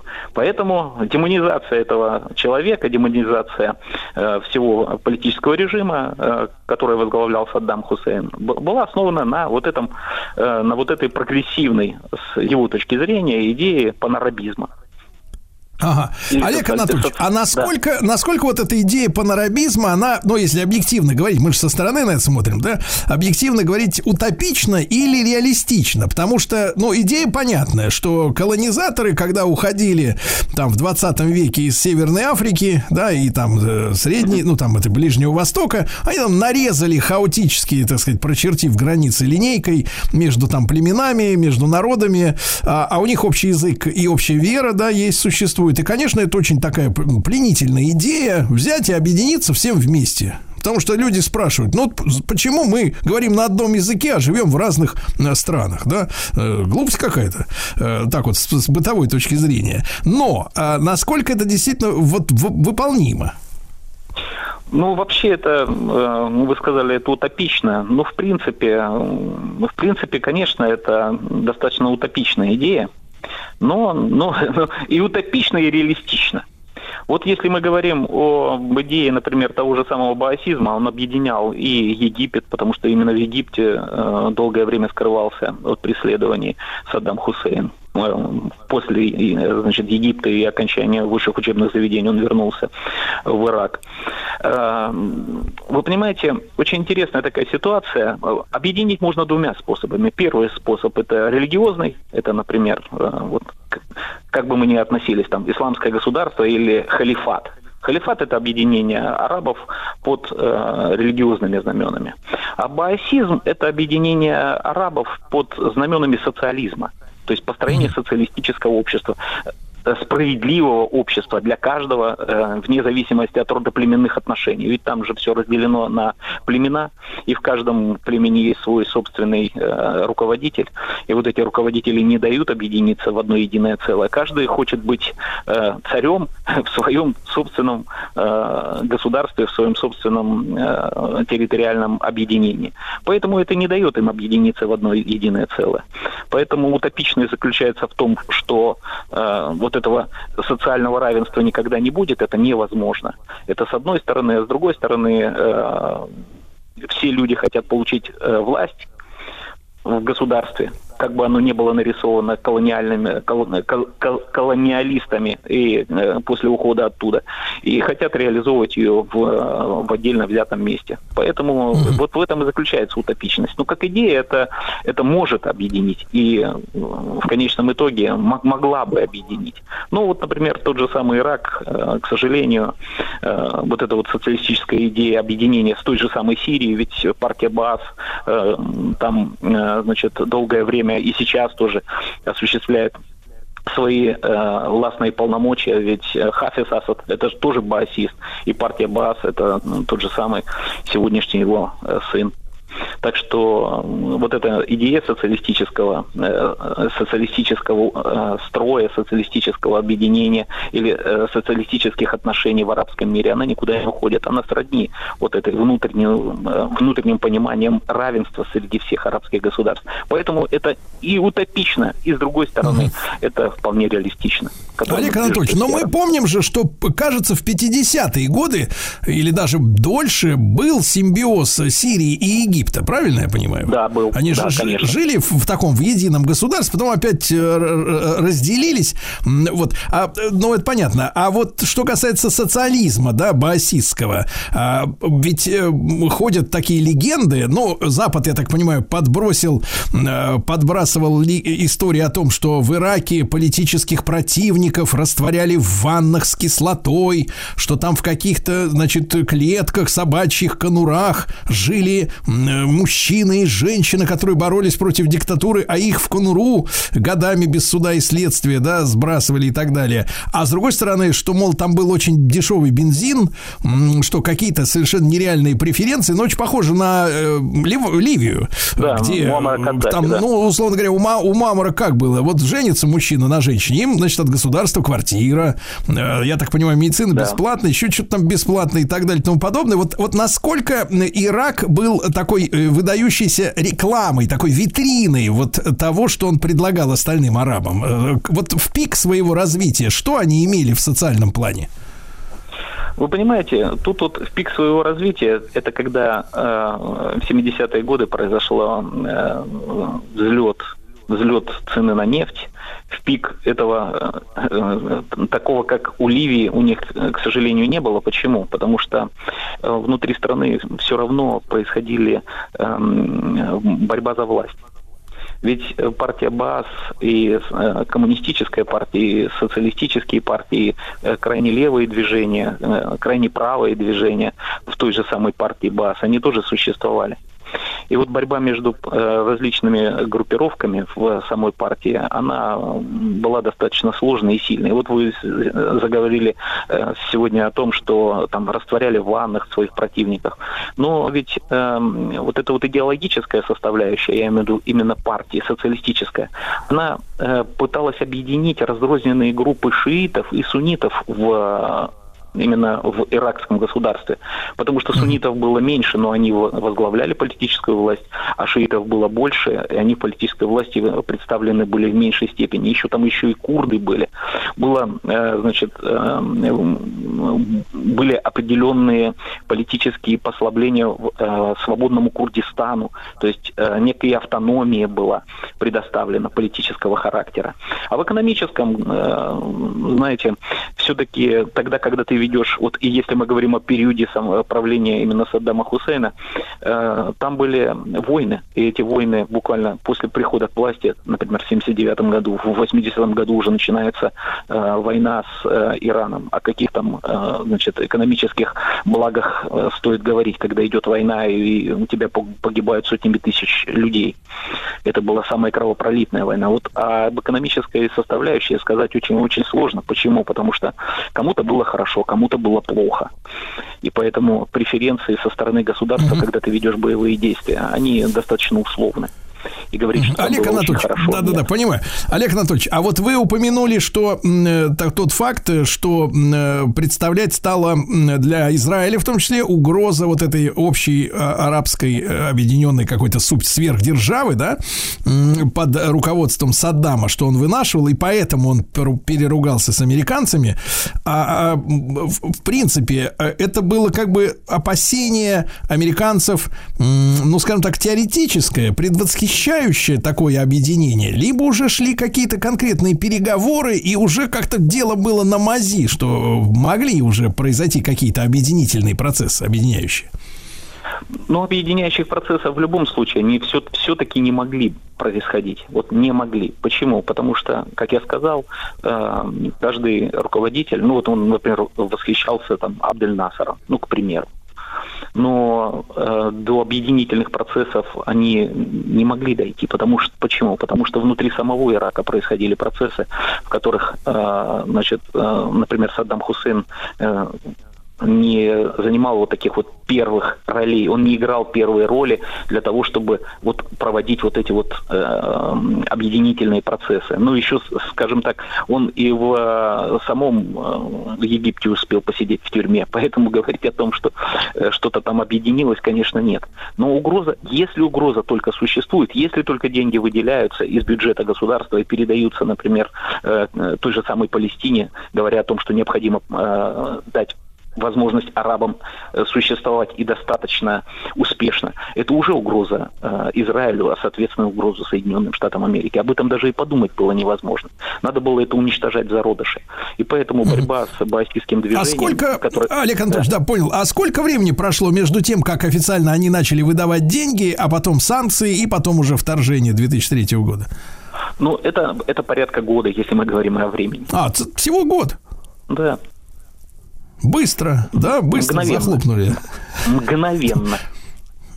А он понимал это, как вам кажется? Или такой он, что наивный Буратино? Вроде нет, он, конечно, улыбчивый товарищ, но мне кажется, не глупый. Ну, вы знаете, наивности никогда там не было. Там был, был, э, абсолютный прагматизм. Прагматизм, например, он, э, разве он не знал, что э, после значит, войны э, в Персидском заливе, который он, э, по сути дела, развязал, да, присоединяя к себе соседние государства, э, не будет э, ответного удара разве, например, объявляя мобилизацию или формируя новые, ну не мобилизацию, а формируя новые бригады и дивизии на границе с э, Саудовской Аравией, разве он не понимал, что Соединенные Штаты в конечном итоге могут нанести удар, в том числе и по Ираку? Я думаю, он думал об этом. Тем более их политика Олег Анатольевич, была- а вот да. возвращаясь к этому дню, когда, я еще раз напомню, 20 лет назад Саддама Хусейна, я так понимаю, это результат предательства, да, чего-то, там их много было, вытащили из какого-то, ну, у нас бы сказали, бункер э, в западном понимании, а там какая-то нора, да, вот я так понимаю, э, где он скрывался. Э, В принципе, вот в этой военной кампании, понятно, что у американцев преимущество в воздухе и там ракетные системы, а, но было массовое предательство именно генералитета офицеров? Э, В любом случае, э, если ты начинаешь проигрывать на Востоке, к тебе отношение достаточно сложное. Тем более во главе этого государства находились в том числе и родственники Саддама Хусейна. Как я говорил, противоречия внутри общества были достаточно серьезные между шиитами и суннитами. И э, о том, что его могут выдать, я думаю, что это была небольшая проблема. И предательство внутри самого ну, иракского общества и политического в том числе было достаточно серьезно. Я думаю, что все шииты, или большинство шиитов, оно было против Саддама Хусейна. А, получить информацию о том, где он находится на территории государства э, при вот таком э, национ- э, религиозном большинстве было небольшой проблемой. Даже учитывая то, что он выделял денежные средства, строил мечети, э, ремонтировал мечети э, шиитам, но этого было недостаточно. Между шиитами и суннитами э, спор не останавливается ни на секунду. И я думаю, что это было просто э, э, дело времени, когда Саддама Хусейна на территории Ирака найдут и передадут его казни за то, что самое интересное, он совершал давным-давно не за химическое оружие, которое якобы на его территории э, размещалось и производилось, не за это, а за те преступления, которые как э, э, с точки зрения э, иракского руководства нового, он совершал во время объединения э, значит, этого государства. Я имею в виду, эм, э, очень много было революций, в том числе шиитских и курдских. То есть столкновение курдов и шиитов против э, власти было достаточно серьезно. Ну и была, соответственно, реакция подавления, да, и поэтому... Конечно, конечно, это однозначно было. Сотни тысяч. Понятно.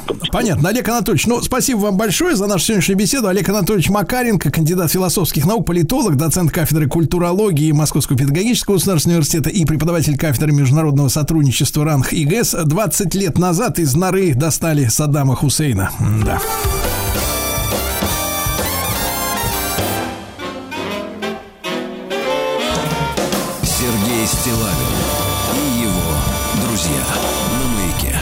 Дорогие товарищи, что ж, друзья мои, в 1947 году вышло постановление Совмина СССР и ЦК ВКПБ о проведении денежной реформы, реформы и отмене карточек на продовольственные и промышленные товары. Ну, молодые наши слушатели, совсем юные, реформ, наверное, денежных не припомнят. Мы, старички, с Владиславом Александровичем, конечно, помним эту историю. Да, в памяти она навсегда. И сегодня с нами Евгений Юрьевич Спицын, историк и публицист. Евгений Юрьевич, спасибо вам большое, что вы с нами сегодня утром. Здравствуйте. Да, доброе утро, Сергей. Здравствуйте. Да. И всем нашим уважаемым слушателям. Евгений Юрьевич, ну вот про ту реформу 47 года, да, писали э, достаточно подробно о том, что недели за две МВД регистрировало случаи, когда вкладчики, прочуяв что-то, вынимали крупные вклады из банков, э, бежали скупать мотоциклы, золото, охотничьи ружья, часы, шоколад, побежали скупать, да, водку и так далее, и так далее. Что это за реформа была такая в 47 году? Да, но это действительно такая информация была, и не только от органов МВД. Действительно, последние дни перед э, проведением реформы а, во многих городах страны, прежде всего в Ленинграде, Киеве, Москве, м, шла скупка а, дорогих товаров, золота, мехов а, и так далее, и так далее. Кстати, именно за это обстоятельство Зверев, как организатор этой реформы, исполнитель а, проведения этой реформы, был наказан Сталином, А, поскольку в феврале 1948 года а, он был снят с поста министра финансов и вернулся на этот пост только в декабре того же 1948 года. И вот эти 10 месяцев министром финансов СССР был Алексей Николаевич Косыгин.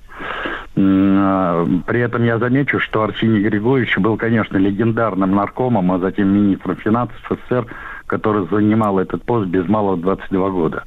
И ушел в отставку, кстати, а, в мае 60-го года в знак протеста против той денежной реформы, которую Хрущев проведет в 1961 году. Там очень интересная история, что собой представляла эта реформа по-настоящему. Это не была деноминация, но я думаю, что мы как-нибудь посвятим отдельную программу той реформе. Конечно. А это, да, а эта реформа была вызвана прежде всего тем, что э, в годы войны, безусловно, советская денежная система была расшатана. Хотя мы вышли из войны с гораздо более устойчивой финансовой системой.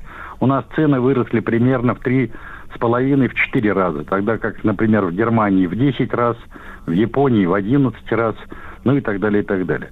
Дело в том, что тут надо было решить две проблемы. Во-первых, отменить карточки, то есть нормированное снабжение, прежде всего продовольствие а, всего населения страны, и, во-вторых, привести в порядок цены. Я напомню, что тогда существовало три вида цен. Так называемые пайковые цены, то есть паек, тот, который получал каждый гражданин.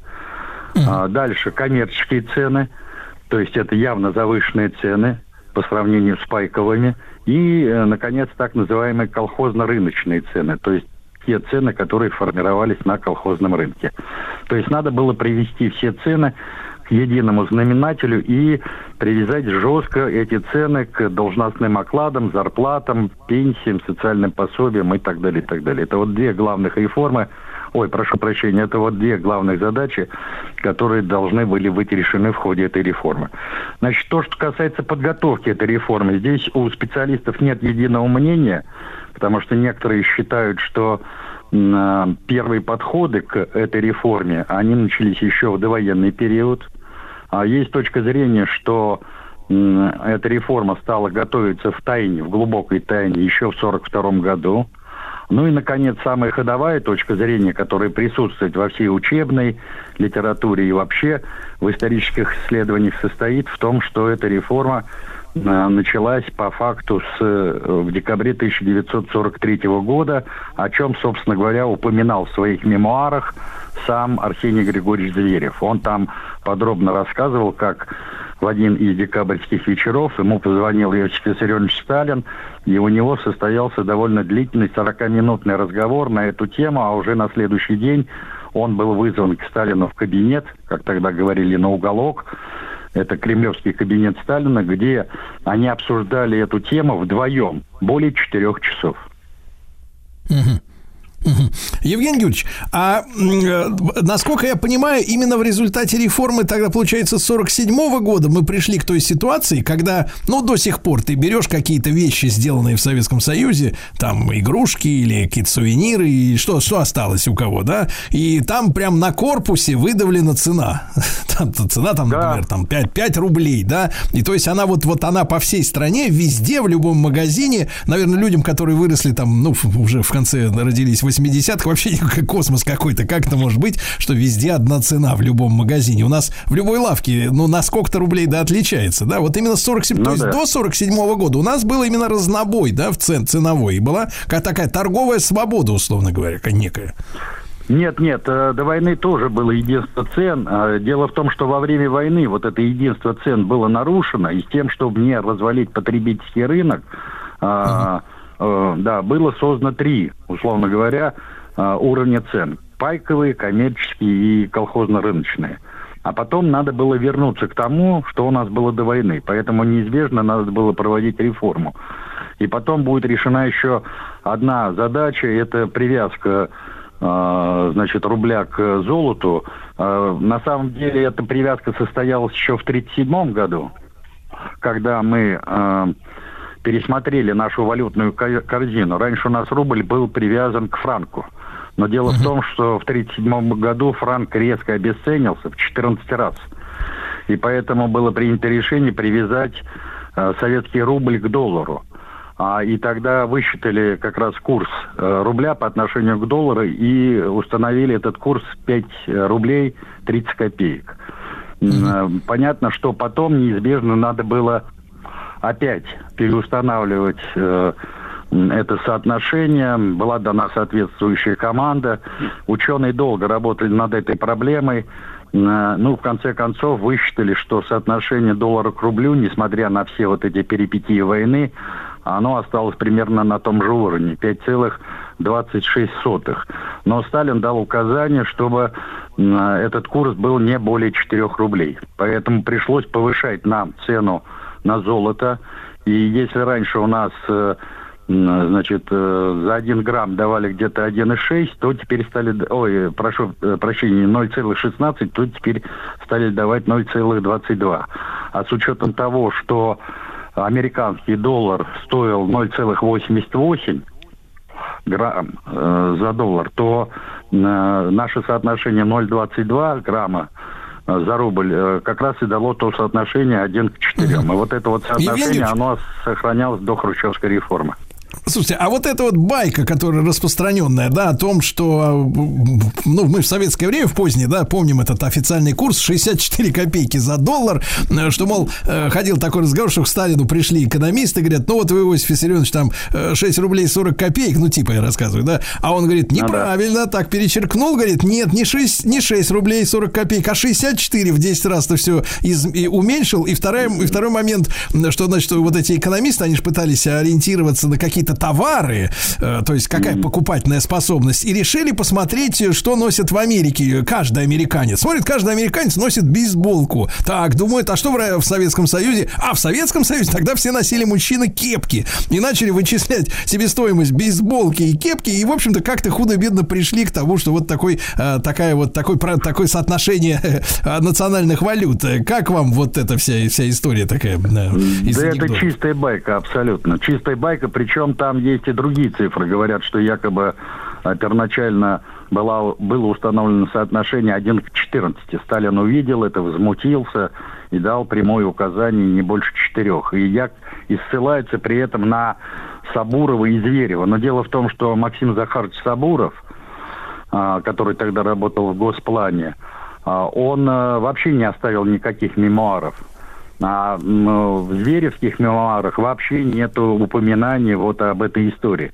Это чистой воды выдумка. К сожалению, у нас сейчас в интернете полным-полно подобного рода баек. Люди на них покупаются и уверуют, что так оно и есть. На самом деле была создана рабочая группа, причем я бы даже так сказал, две рабочие группы. Одна рабочая группа была в Минфине, а вторая рабочая группа была а, при Госбанке. А, При этом я замечу, что когда реформа эта готовилась в 43-47 годах, то Зверев писал о том, что первоначально Сталин дал ему строжайшее указание никого не привлекать к работе. Никого. И он говорит, я вынужден был просто днями и ночами сидеть и вести сам все расчеты, никого не привлекая к этому вопросу. И лишь потом, уже где-то за полгода до проведения самой реформы, то есть до выхода этого постановления 14 декабря 1947 года, была привлечена к работе э, довольно солидная группа экономистов и финансистов из э, Министерства финансов СССР во главе с профессором Дьяченко. Так что вот таким образом. Мгм. Евгений Юрьевич, такой короткий вопрос. А утечка-то из-за кого произошла реально? То, что люди начали скупать эти все колбасу с шоколадом. Э, Слушайте, ну я думаю, что эта утечка произошла как раз вот э, в 47 году, незадолго до реформы. Э, Ну, либо из партийного аппарата, который был в курсе, естественно, либо из самого Минфина. Потому Хорошо, что... Евгений Юрьевич, и давайте тогда после короткой рекламы еще проиллюстрируем один момент, потому что э, достаточно часто от пожилого поколения можно было услышать, ну, ка- пока, когда я был юношей, я слышал от пожилого поколения, они говорили так, а вот при Сталине цены снижались каждый месяц и- или каждый год, ну там раз- разная была да, история. Н- Насколько это э, симптоматично для 47 года, для реформы? Евгений Юрьевич Спицын с нами, и после короткой рекламы вернемся.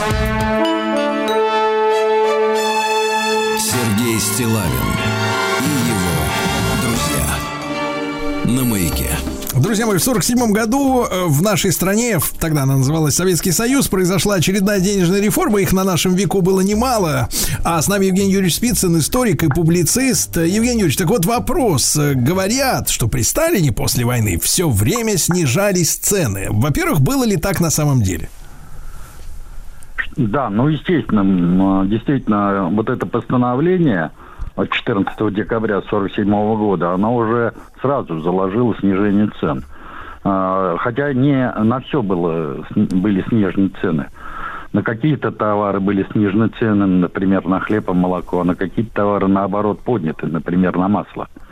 А какие-то цены остались э, нетронутыми.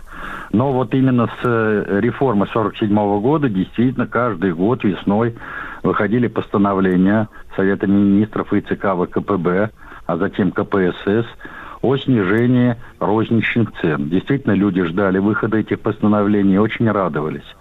А Последнее такое постановление было подписано в январе 1954 года уже э, Маленковым как главой правительства и Хрущевым как секретарем ЦК.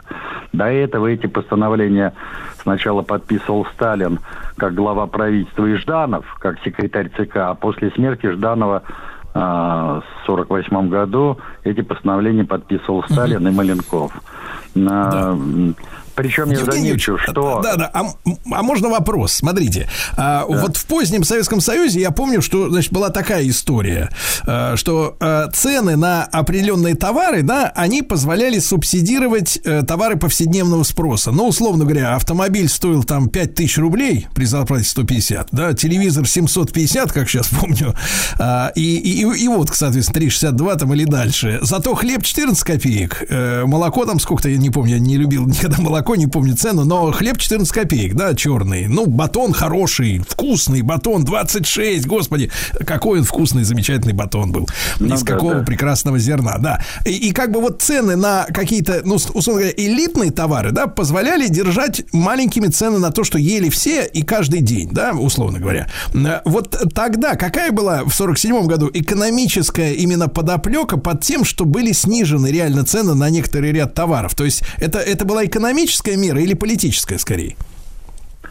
Нет, но это и была и экономическая мера, и, естественно, политическая, поскольку понятно, что цены, например, на ходовые товары, прежде всего на хлеб, молоко, мясо и так далее, они датировались, а, тогда как э, цены на роскошь, ну, условно говоря, на автомобили, на золото, на меха, на фарфор и так далее, они, наоборот, э, повышались.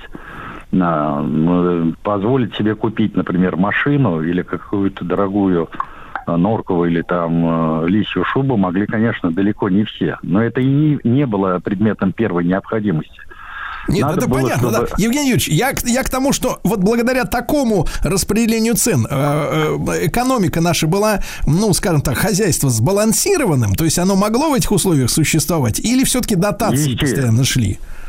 Нет, послушайте, а ни в одном государстве нет такого, что нет дотаций. Вы что думаете, в буржуазном обществе нет, не датируются какие-то товары наиболее ходовые, чтобы не вызывать озлобленность населения? Вы думаете, что у них там сельское хозяйство не дотационное? Наоборот, Не, нет, понятно. во многих ра- развитых странах сельское хозяйство давно и прочно сидит на дотациях государственных.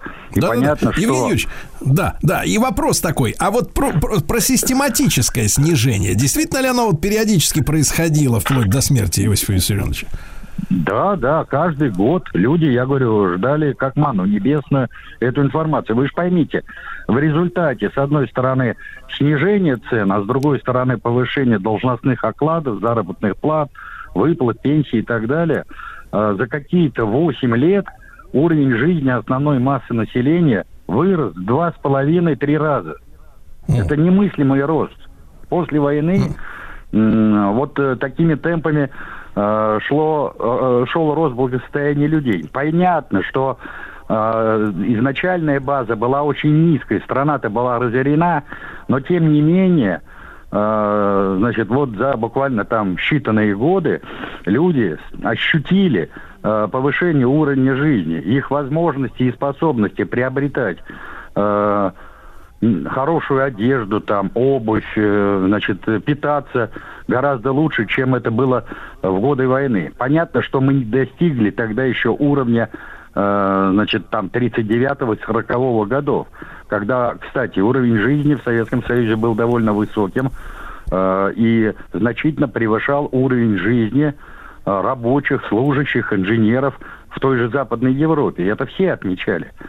Например, э, многие колхозники говорили о том, что после 1935 года мы впервые наелись хлеба.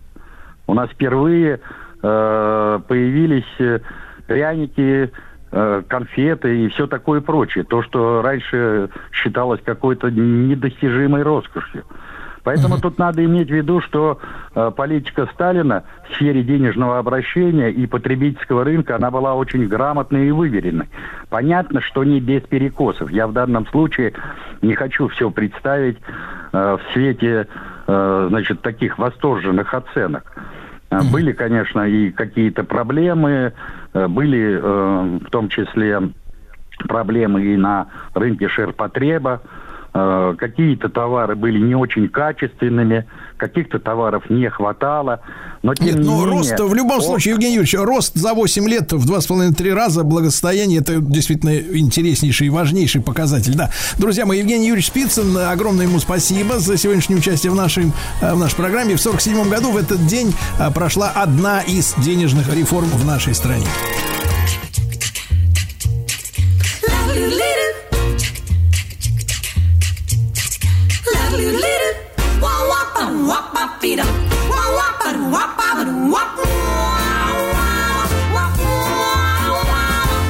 Have you seen the well-to-do up and down Park Avenue on that famous star affair with their noses in the air? High hats and narrow collars, white socks and lots of If you're blue and you don't know where to go to, why don't you go where fashion sits? Putting on the ritz. Different types of everyday coat, pants with stripes and cut away coat, perfect fits.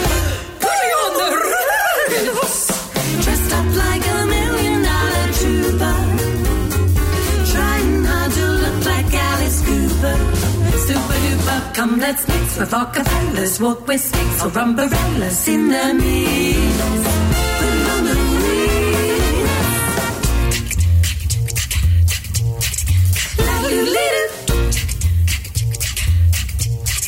La-lu-li-lu. If you're blue and you don't know where to go to, why don't you go where Harlem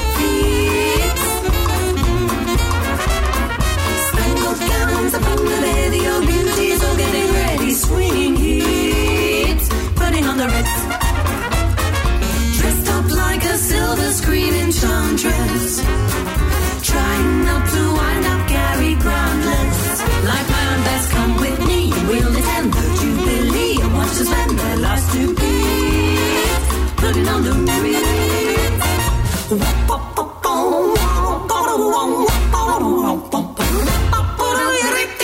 Come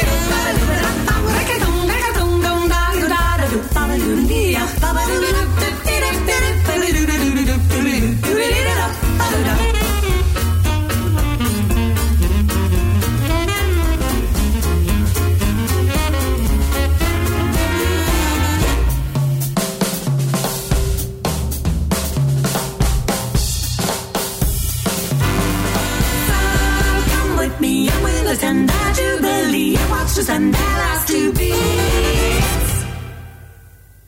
Putting on the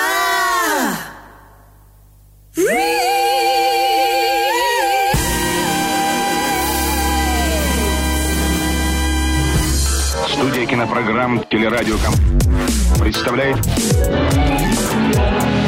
Просто э, сорок. Просто Не просто Мария. Дорогие друзья, и вновь встреча с Марией Киселевой, клиническим психологом, доктором психологических наук. Мария, доброе утро. Здравствуйте. Доброе утро. Мария, ваша лопата готова. Вы готовы встретить снегопад века? Э, э, Ну, да. Понимаю, не гребете, понимаю. Не нужно, не нужно извиняться, да. Мария, очень рад нашей новой встрече, но хотя поводов для этого веселых, честно говоря, как всегда, не, не, не густо. А первое, что я хотел бы спросить, Мария, вот э, и об этом пишут э, и, соответственно, в СМИ, о том, что ваши коллеги, может быть, не такие дипломированные, но тем не менее, все чаще отмечают рост именно девичьей жестокости. Речь идет о стране, о нашей с вами, да. Я не беру, э, так сказать, вот ситуацию там с э, этой бойней с, в школе, потому что там много разных э, материалов, подробностей поступает о том, что предшествовало всей этой истории, что конкретно там произошло. Это пусть разбирается следствие, да. Но вот э, на этой неделе буквально была Новость э, из одного из регионов страны, где девочки, ну, девочки-школьницы, э, дуры, брали собаку, видимо, небольшую, компактную, что-нибудь типа чихуахуашечки, и кидали ею в стеклянный шкаф. Разбили собакой стекла, снимали на видео, очень веселились. Ха-ха-ха, как смешно. Ну, помимо того, что это дуры, это понятно. Но, тем не менее, вот если говорить, Мария, о именно девичьей жестокости, вы солидаризируетесь с другими вашими коллегами в такой оценке обстановки? Э, Ну, я не проводила исследования, но в любом случае, наверное, такие тенденции есть. Они связаны с тем, что если раньше вот, э, вот такое жестокое, какое-то злое поведение в девочках крайне рано пресекалось и считалось, что да, девочки добрые, пушистые, а мальчики не плачут. Э, Вот, сильные и, в общем, такие неэмоциональные. Сейчас таких вот установок нету. А, и, наверное, действительно какое-то внутреннее напряжение, неважно с чем связанное, э, девочки могут, ну, в кавычках, могут себе позволить вот выражать, к сожалению, вот такими жестокими актами. Мы должны понять, Мария, что а можно вопрос, вопрос сразу? Э, Если говорить с научной именно точки зрения, э, то девочки изначально, я имею в виду, если мы берем одинаково воспитанных девочек и мальчиков, да, одинаково, э, трудно представить, ну, такую гипотетическую картину. А девочки, они как бы добрее, в принципе, от природы. Ну, то, что вот именно искусством скорее, скажем так, да, культуры приписывается. Или мы одинаковые абсолютно, и все зависит именно от воспитания. Нет, ну, действительно, в, в раннем детстве, наверное, э, может быть, это не так выражено, потому что гормональный фон маленьких мальчиков и маленьких девочек практически одинаковый, но все-таки не одинаковый. Но склонность к физической агрессии, конечно, во все века была все-таки приписана мужскому а, полу. Ну Вот, то есть вербальная, она может быть на каком-то более-менее одинаковом уровне, а вот физическая, конечно, она а, и, и многие исследования пров- проведенные ранее говорили о том, что все-таки это а, больше связано с мальчиками, скажем так, и будущими Хорошо. мужчинами. Мария, тогда, тогда смотрите, дальше перейдем. Вы сказали, я буду цепляться к вашим словам, вы сказали о том, что раньше э, какие-то поползновения девочек э, агрессивные, да, они быстро купировались. То есть только заметьте сразу, раз, надавят и, так сказать, из, из так сказать, из, из, из легального общественного поведения это вынимали. А Что является причиной вот отсутствия этого купирования вовремя э, каких-то проявлений вот таких вот э, злых и физически злых? Ну, смотрите, эм, каждый человек может сердиться, злиться, в общем-то, да, и повторюсь, это чувство, которое не имеет э, какой-то половой принадлежности. Агрессия, гнев, они э, врожденные эмоции, которые, естественно, нам нужны в ситуациях борьбы а, и мальчикам, и девочкам. Да, в связи с тем, что у мальчиков э, мальчики посильнее а, физически, и когда они вырастают, естественно, как мужчины, они тоже сильнее, плюс там тестостерон, все склонно ну, приводит к тому, что такую вот физическую агрессию э, более склонны проявлять мужчины, э, там, подростки, мальчики. Э, И это один из способов, как, как сказать, чтобы справиться с какой-то ситуацией. Это ну, способ справиться. Вот. И раньше так воспитывали. Мальчик там, да, должен защитить девочку, слабого вот, физически стать и там, да, дать по морде, грубо говоря. А девочек учили в связи с тем, что у нее нет таких физических данных, справляться со сложными ситуациями другими способами, да, более социальными. Уметь договориться, а, уметь э, почувствовать какие-то эмоции другого и сгладить их, да, то есть другая тактика решения конфликтных проблем. А, В связи с тем, что девочки реально более эмоциональные, более чуткие, тоже вот от природы такое разделение есть. Мы не говорим, что оно там стопроцентно тотальное у всех, но склонность такая есть. Вот. А в настоящее время девочек часто не учат вот социально что-то решать.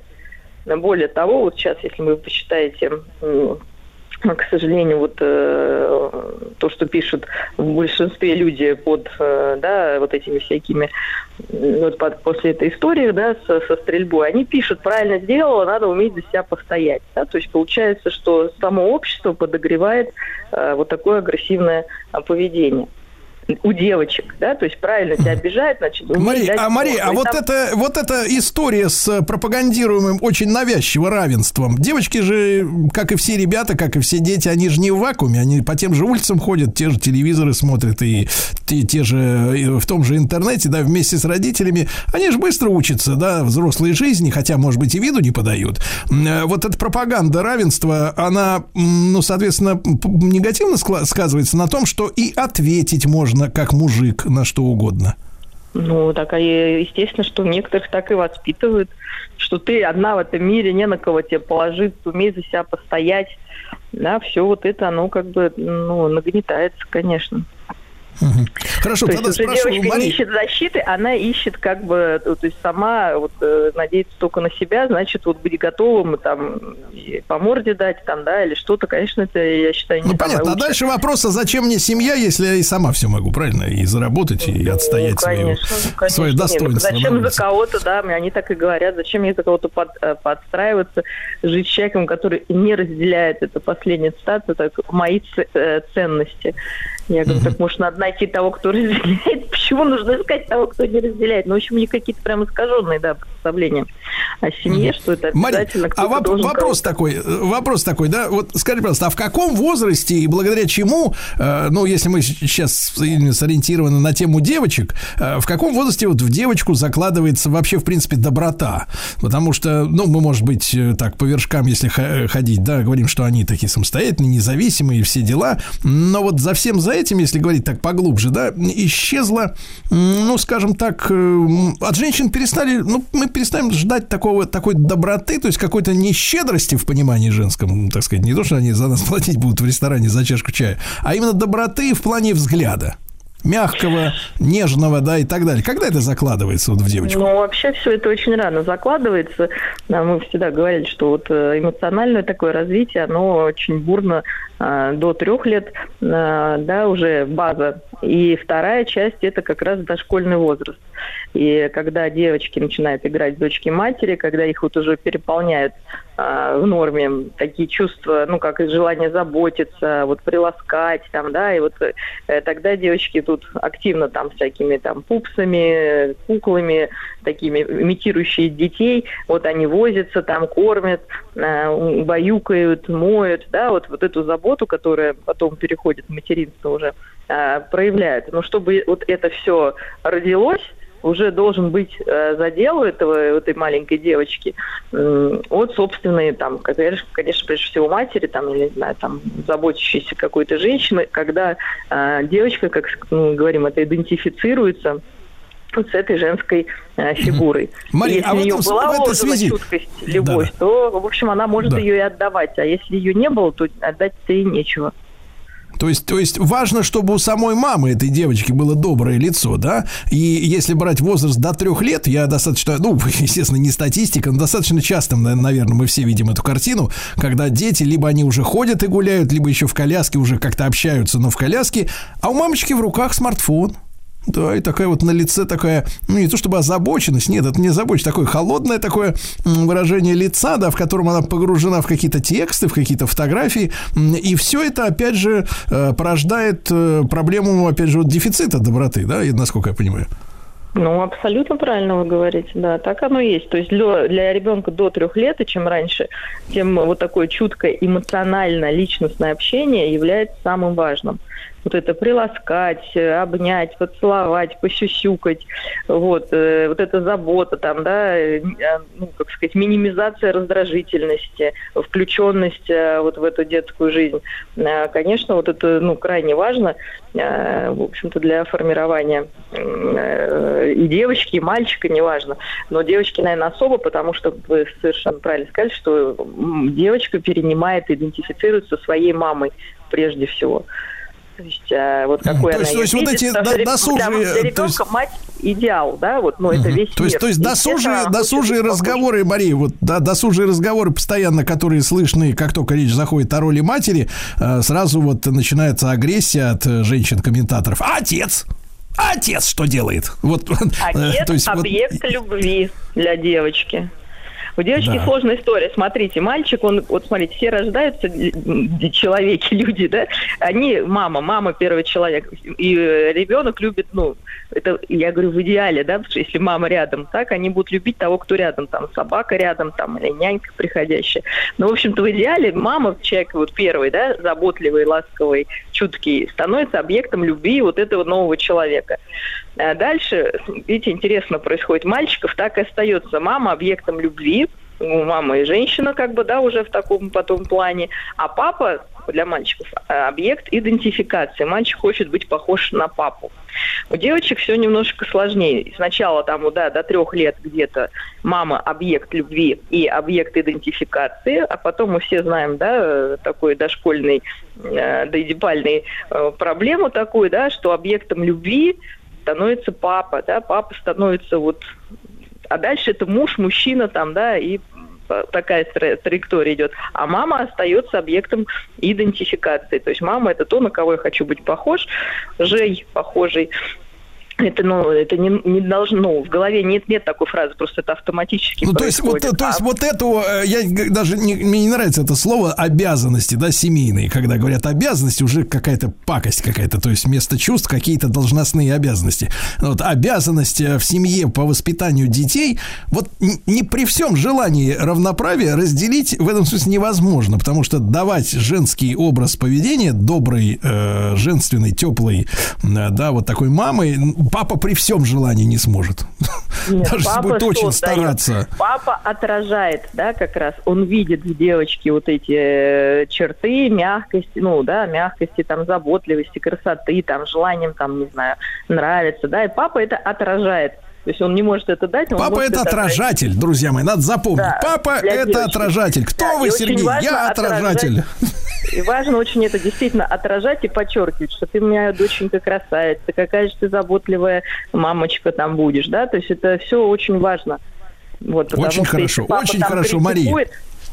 То это тоже плохо. Мари, ну и чтобы, так сказать, вот не было у нас э, э, такого э, минора, да, э, конечно, я для специально для вас и готовлю и темы такие поострее немножко, м, погорячее. И вот вышло исследование некого Геттингенского университета. Господи, у них еще работают университеты в Германии. И там выяснилось, что чем старше женщина, тем более напористого партнера она хочет видеть рядом с собой. Вот такой, может быть, несколько, не- несколько, так сказать, парадоксальная э, с мужской, точки зрения история. А Как вы это объясните? Или это западная какая-то вот э, проблема? Ну, я как объясню, что, конечно, с возрастом все становятся более, наверное, придирчивой женщиной пре- прежде всего. А, Вот, и, э, наверное, ей хочется, чтобы этой женщине постарше, чтобы ее, наверное, как-то завоевывали. То есть, то есть, как бы, Мария, тут я, я- Мария, можно я, можно я подберу, попробую подберу слова помягче, потому что я знаю много людей обидчивых, к сожалению, да, а я никого не хочу обижать. Но получается так, э, значит, женщины становятся старше, подрастают более молодые соперницы, да, если женщине там плюс, э, а подрастают молоднячок, который, значит, соответственно, вот и яркий, и, и свежий, и так далее, и так далее. И тут какая-то парадоксальная история. То есть, э, чем ты старше, и тем, чем больше конкуренция у тебя с более молодыми и объективно имеющими очки в свою пользу по сравнению с тобой, ты все равно становишься более требовательной. Какой парадокс. Нет, почему требовательно? На, наоборот, то есть она ждет, что будет, что не она будет там, да, ну потому что это Так. бессмысленно. Э, Вот, э, вот стоит мужчина, да, если он Да. э, не интересуется этой женщиной, да, ну, Так. значит, как бы не интересуется. А если интересуется, он напористый говорит, слушай, давай будем вместе, то, естественно, с ним как-то интереснее, не надо его завоевывать. То есть это почему? Они ищут тех, кто сам готов э, оказывать напор, понимаете? Она, она ищет мужчину с напором. И речь идет не об играх, правда, взрослых, Мария. А Вот, а Ну, это мы идет- уже не знаем, но может это обо всем идет речь, да, поэтому речь может идти обо всем. Слушайте, а получается- получается- чтобы не завоевывать самой, да, вот Так. этот напор, э, который бессмысленный уже, да, вот как раз в этом возрасте, э, да, А. потому что, ну, либо ты мил, либо ты не мил, да, поэтому вот, наверное, я только, я не знаю там всю подоплеку, но это вот моя гипотеза, да, это не значит, что это так. Вот. Потом просто уже такой возраст, что женщине ну, какой-то мямли там, да, ну что-то она с ним будет делать. Ей мужик нужен, как бы так, и сама женщина более, она, ну, как бы, да, уже с характером. Парадоксально. Мария, а что получается... э, А те, которые, те, которые помладше, они готовы и с мямлей быть. Э, Так получается? Или тоже не ну, так? получается, ну, как бы, ну, да, и берут в оборот по-быстренькому, да. Ага, то есть те, которые младше, они более агрессивные, а те, которые постарше, хотят, чтобы напор был посильнее. Ну, получается, что так, исходя из этого конкретного исследования и немецких женщин. Слушайте, а есть какой-то возраст вот у женщин, когда все наконец срастается гар- гармонично? Когда не надо через силу давать напор. Ну, смотри, я думаю, что это личностное какое-то развитие. Я думаю, что э, вот а между 30 и 40, наверное, оптимальный какой-то возраст, когда уже есть опыт и понимание Мгм. собственной ценности, да, но нет еще ощущения, что Мгм. все, жизнь пропала и надо что-то куда-то рвать То есть, когти. то есть мы с Владиславом Александровичем люди 50 плю уже проскочи, проскочили свой шанс, да. И теперь просто остается симулировать напор. А, Мария Киселева, клинический психолог, доктор психологических наук. Как всегда, Марии отдельное, особое спасибо за консультацию бесплатную для наших слушателей.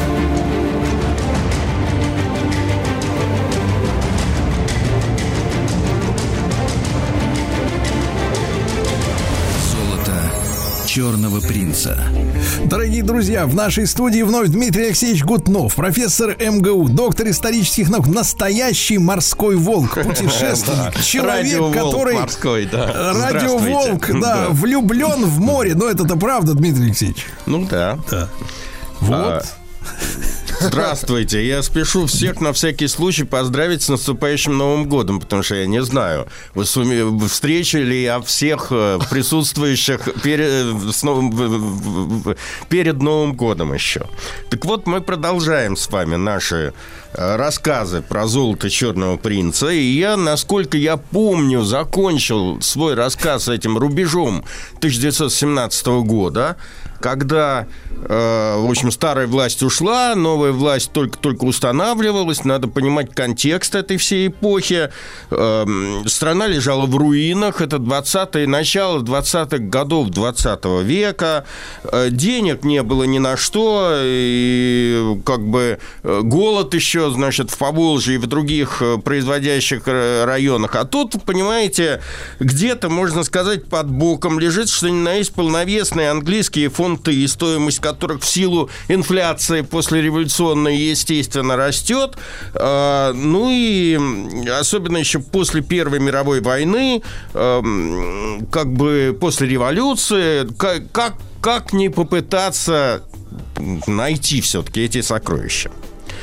И тут возникает фигура морского инженера и кладоискателя Владимира Сергеевича Языкова, который уже с 1908 года, пытался э, организовать какие-то работы по подъему принца, э, долго добивался, ему отказывали. Наконец, в 1914 году ему дали разрешение на водолазные работы в бухте Балаклавы, э, но в этот момент началась война, и, в общем, было не до этого. Ну, в 1923 году вот под предлогом того, что страна нуждается в полновесных, так сказать, деньгах, э, Языкову удалось попасть на прием э, к тогдашнему э, заместителю главы ОГПУ Генриху Егоде. И вот эту вот всю историю ему рассказать, что, в общем, под боком лежат сокровища, что их можно взять, осталось только его проспонсировать для э, новой экспедиции. Э, Егода, надо сказать, видимо, был, так сказать, э, не, не знаком с тонкостями подводных организации подводных работ. Э, Ну, а идея английских сокровищ для диктатуры пролетариата была очень политически востребованной.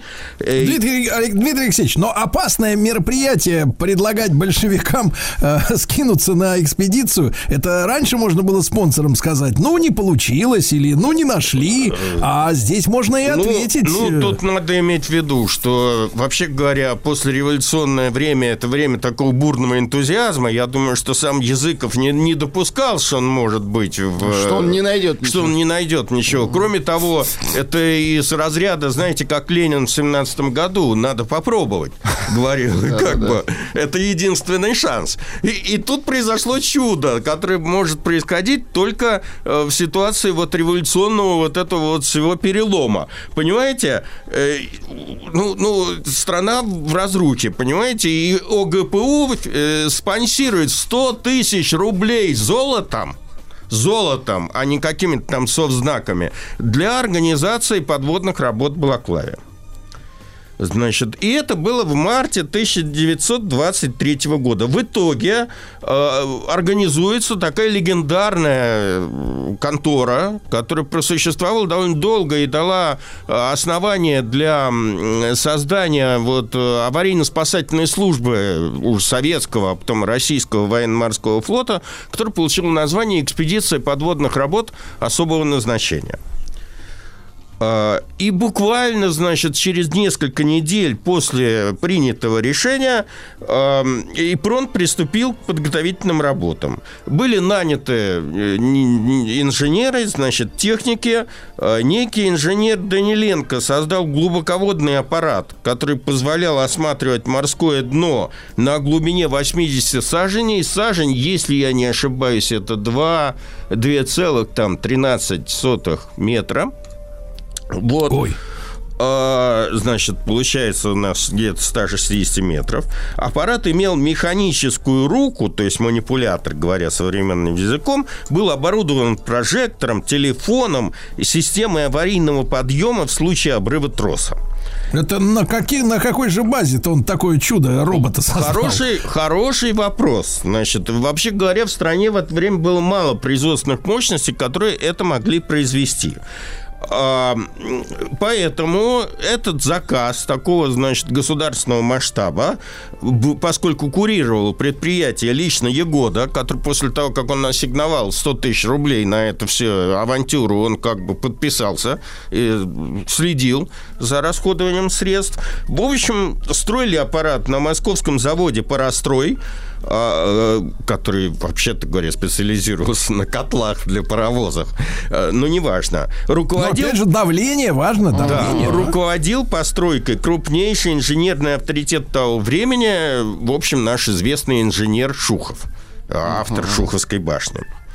А, Пока этот аппарат строился, Данииле, э, значит, специалисты ИПРОНа попытались все-таки проинвентаризировать э, ну, э, воспоминания очевидцев об этом самом замечательном, так сказать, шторме 1854 года. Удивительно, но после всех перетурбаций, связанных там с э, революцией, Первой мировой войной, гражданской войной, в общем, в Балаклаве осталось несколько, некоторое количество жителей, которые были свидетелями этого дела. Ну, как вы понимаете, они были в очень преклонном возрасте. А говорят, э, вот знаете, говорят, что до революции люди до 40 не, до- не доживали, да, вот так? Да, в принципе. да. Э, И, соответственно, значит, доживали. опросы этих людей, в общем, ясности никакой не внесли. Одни говорили, что этот корабль потонул там, другие здесь. В общем, понять, э, кто из них прав, кто нет, э, было невозможно. А, Ну, наконец, после этого весе- весенние уже месяцы, в конце весны, э, две ты- э, 1923 года э, тральщики про- провели промеры глубин и э, в район предполагаемой гибели принца выдвинулась экспедиция, которая разбила э, в общем, этот э, район на квадраты. Ну и в первых числах э, сентября 1923 года начался, начался осмотр западных от входа в бухту э, подводных скал. Каждый день небольшой катер спускал этот аппарат Даниленко для обследования очередного квадрата. Как потом вспоминал об этих погружениях первый советский водолазный доктор, который появился в этой экспедиции, вообще-то говоря, э, Константин Алексеевич Павловский, нас было около 30 первых ипроновцев. В распоряжении экспедиции э, был снаряд Даниленко, боржа Балиндер, Балиндер с лебедкой и буксирный катер. Нам казалось, что найти принца не будет, э, будет не так уж трудно. Он был единственным железным судном, э, погибшим в этом урагане. А у них что ж, Дмитрий Алексеевич, металлоискатель был какой-то? Никакого металлоискателя у них не было. Они рылись на дне и У них отбирали, чутье было, и да? искали, значит, да, металлические У них предметы. были очевидцы, вот что. Э, Было обнаружено на Вон за дне. той волной надо посмотреть. Да. Пом- Помню, как сейчас. Было обнаружено множество обломков деревянных кораблей, мачты, реи, куски, шпангоутов, там, я не знаю, различные эти сильно истощенные морским червем разные, так сказать, аксессуары морские, но корпуса или остова железного судна э, пока не находилось. И так прошла весна, лето и осень 24 года, а денежки, как вы догадываетесь, от НКВД капали. Наконец, эм, в октябре 1924 года Павловский проводил с молодыми водолазами учебные спуски э, около старых генуэзских башен к востоку от входа в бухту. И один из курсантов обнаружил на дне недалеко от берега торчавший из грунта железный ящик странной формы. Э, В общем, он пытался его поднять, это дело было безуспешным. Э, В итоге, заинтересовавшись находкой, так сказать, э, туда подогнали более мощное подъемное оборудование, были приглашены более опытные водолазы. В общем, ящик подняли наверх. Э, Выяснилось, что это ржавый допотопный паровой котел кубической формы с чугунными дверцами и горловинами. Вот это Ну, было- хотя бы какой-то профит, да? да, это был полный профит, потому что все решили, что это котел реально от, от принца. А, Но если он железный, то и котел металлический. да, ну, деревянный же. естественно, район был, так сказать, обследован, там более детально, достали даже мачту, из которой, кстати говоря, тоже интересная судьба. Мачта была железная, и из этой мачты впоследствии сделали для заместителя председателя ОГПУ Вячеслава Минжинского э, шахматный столик и шахматы. Ой, как здорово. Мгм, Вот. Жить-то хотелось. целую мачту так упаковали, да? Да, да. Вот. Жить А захочешь не то За два месяца, которые они там провели на дне, подняли еще десятки кусков железа там различной формы. Это шахматные фигуры уже сделали. Да, э, медицинскую ступку из белого фарфора. В общем, есть целое описание того, что они, они там подняли. Свинцовые пули, э, госпитальные туфли, все что угодно, кроме золота. Э, Значит, э, в общем, Не к все то золото, давайте так, не все то золото, что лежит Да. на дне. Э, К началу 25 года, в общем, 25-го, 100 мне- тысяч они проели. Слушайте, просто интересно. Это инвалид, инвалю- инвалютных рублей. Да. посмотри, а. Я бы сказал еще, я думаю, что это были эти империалы царские. Вот. А, значит, встал вопрос о целесообразности продолжения работ, поскольку и А про- сколько пообещали-то, Дмитрий Алексеевич, что там будет денег-то? Сколько? 100 тысяч там было. Да, да, да, вообще говоря, давали разное. У Языкова уже фигурирует сумма три- 300 тысяч, потому что инфляция. 300, можно копать дальше, конечно.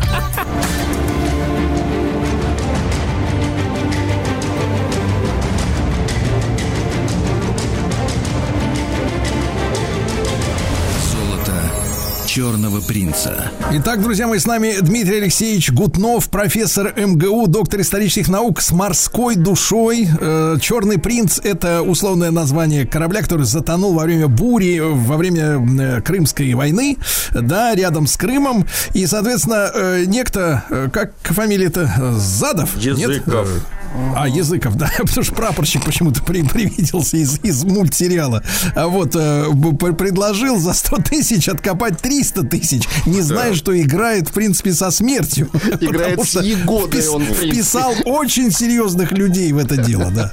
Да, э, в общем, как бы, когда в 25-м году все э, эти ассигнованные деньги кончились, никакого золота, как вы понимаете, не было, поэтому э, было Начались решено... посадки. э, Ну да, как бы было так решено мягко свернуть, вообще говоря, все эти поиски. По крайней мере... Приземлить да. поиски, Но перед да. тем, как это произошло, перед тем, как это произошло, а, пользуясь кратковременным улучшением отношений с Великобританией, а там было несколько кризисов, там 23-й год, 27-й год, вот как раз в перерыве там у нас были более-менее приличные отношения, и, значит, было решено э, обратиться к английскому правительству с таким прямым вопросом.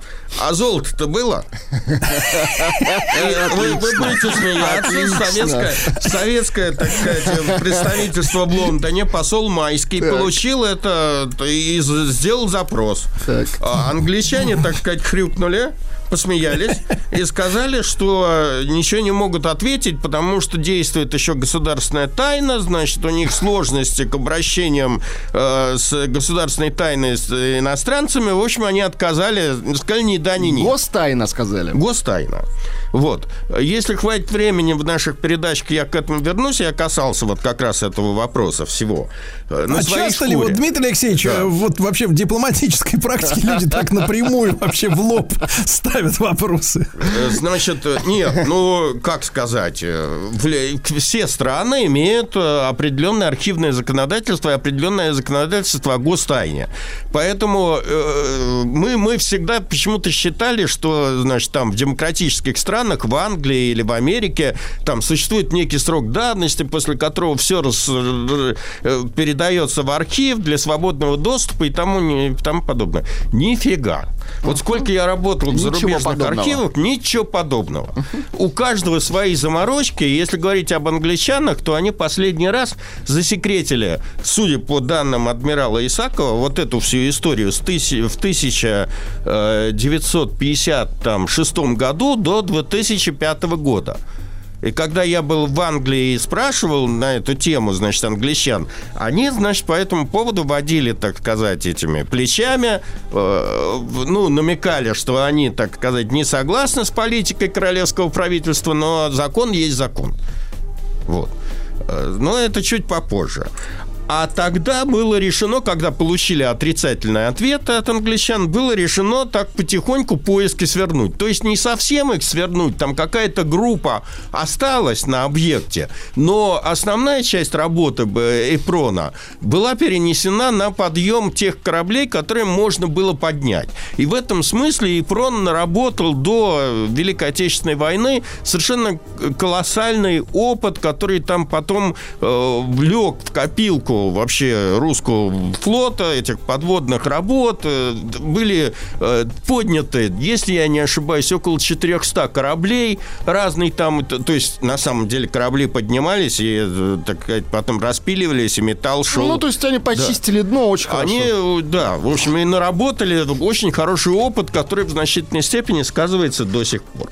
И когда на этом проекте уже почти поставлен был на этом золоте Черного принца жирный крест, вдруг Откуда ни возьмись, появилась японская фирма Сенкай Кагосита Limited, которая обратилась в советское правительство с новым предложением, значит, э, опять поднять «Черный принц». Условия, по которому они э, согласны были, хотели сотрудничать с советским правительством, заключались э, расчет э, дележа прибыли. То есть они делили шкуру неубитого медведя, который... э, 60% на- нашедшему, то есть японцам, 40% э, советскому правительству. То есть, то есть уже не отбить, да? Да. А, Значит, э, э, кроме того, авторитет этой фирмы на рынке кладоискательских услуг в это время очень был большим. А Как раз незадолго до этого японцы подняли со дна Средиземного моря некий английский корабль, значит, 18 века с грузом 2 миллиона с- суверенов, значит, в деньгах 18 века. Это довольно, видимо, приличная Неплохо. сумма была для 20 века. В общем, с ними было принято решение э, ну, начать С ними переговоры. было приятно работать. Да. А, причем японцы, значит, шли на какие-то просто там, понимаете, они предлагали и пронут э, что-то такое, тысяча рублей э, за предварительное погружение, я имею в виду тысяча рублей золотом, это все-таки это. Вот, и по розыску и обследованию, так сказать, будущего места настоящего подъема, брали на себя все дальнейшие расходы. Кроме того, японцы должны были ознакомить советских водолазов со своей глубоководной техникой, а когда они уйдут, так сказать, они э, соглашались оставить по одному образцу этой техники в распоряжение э, ну, советского правительства. Неплохо, прочего.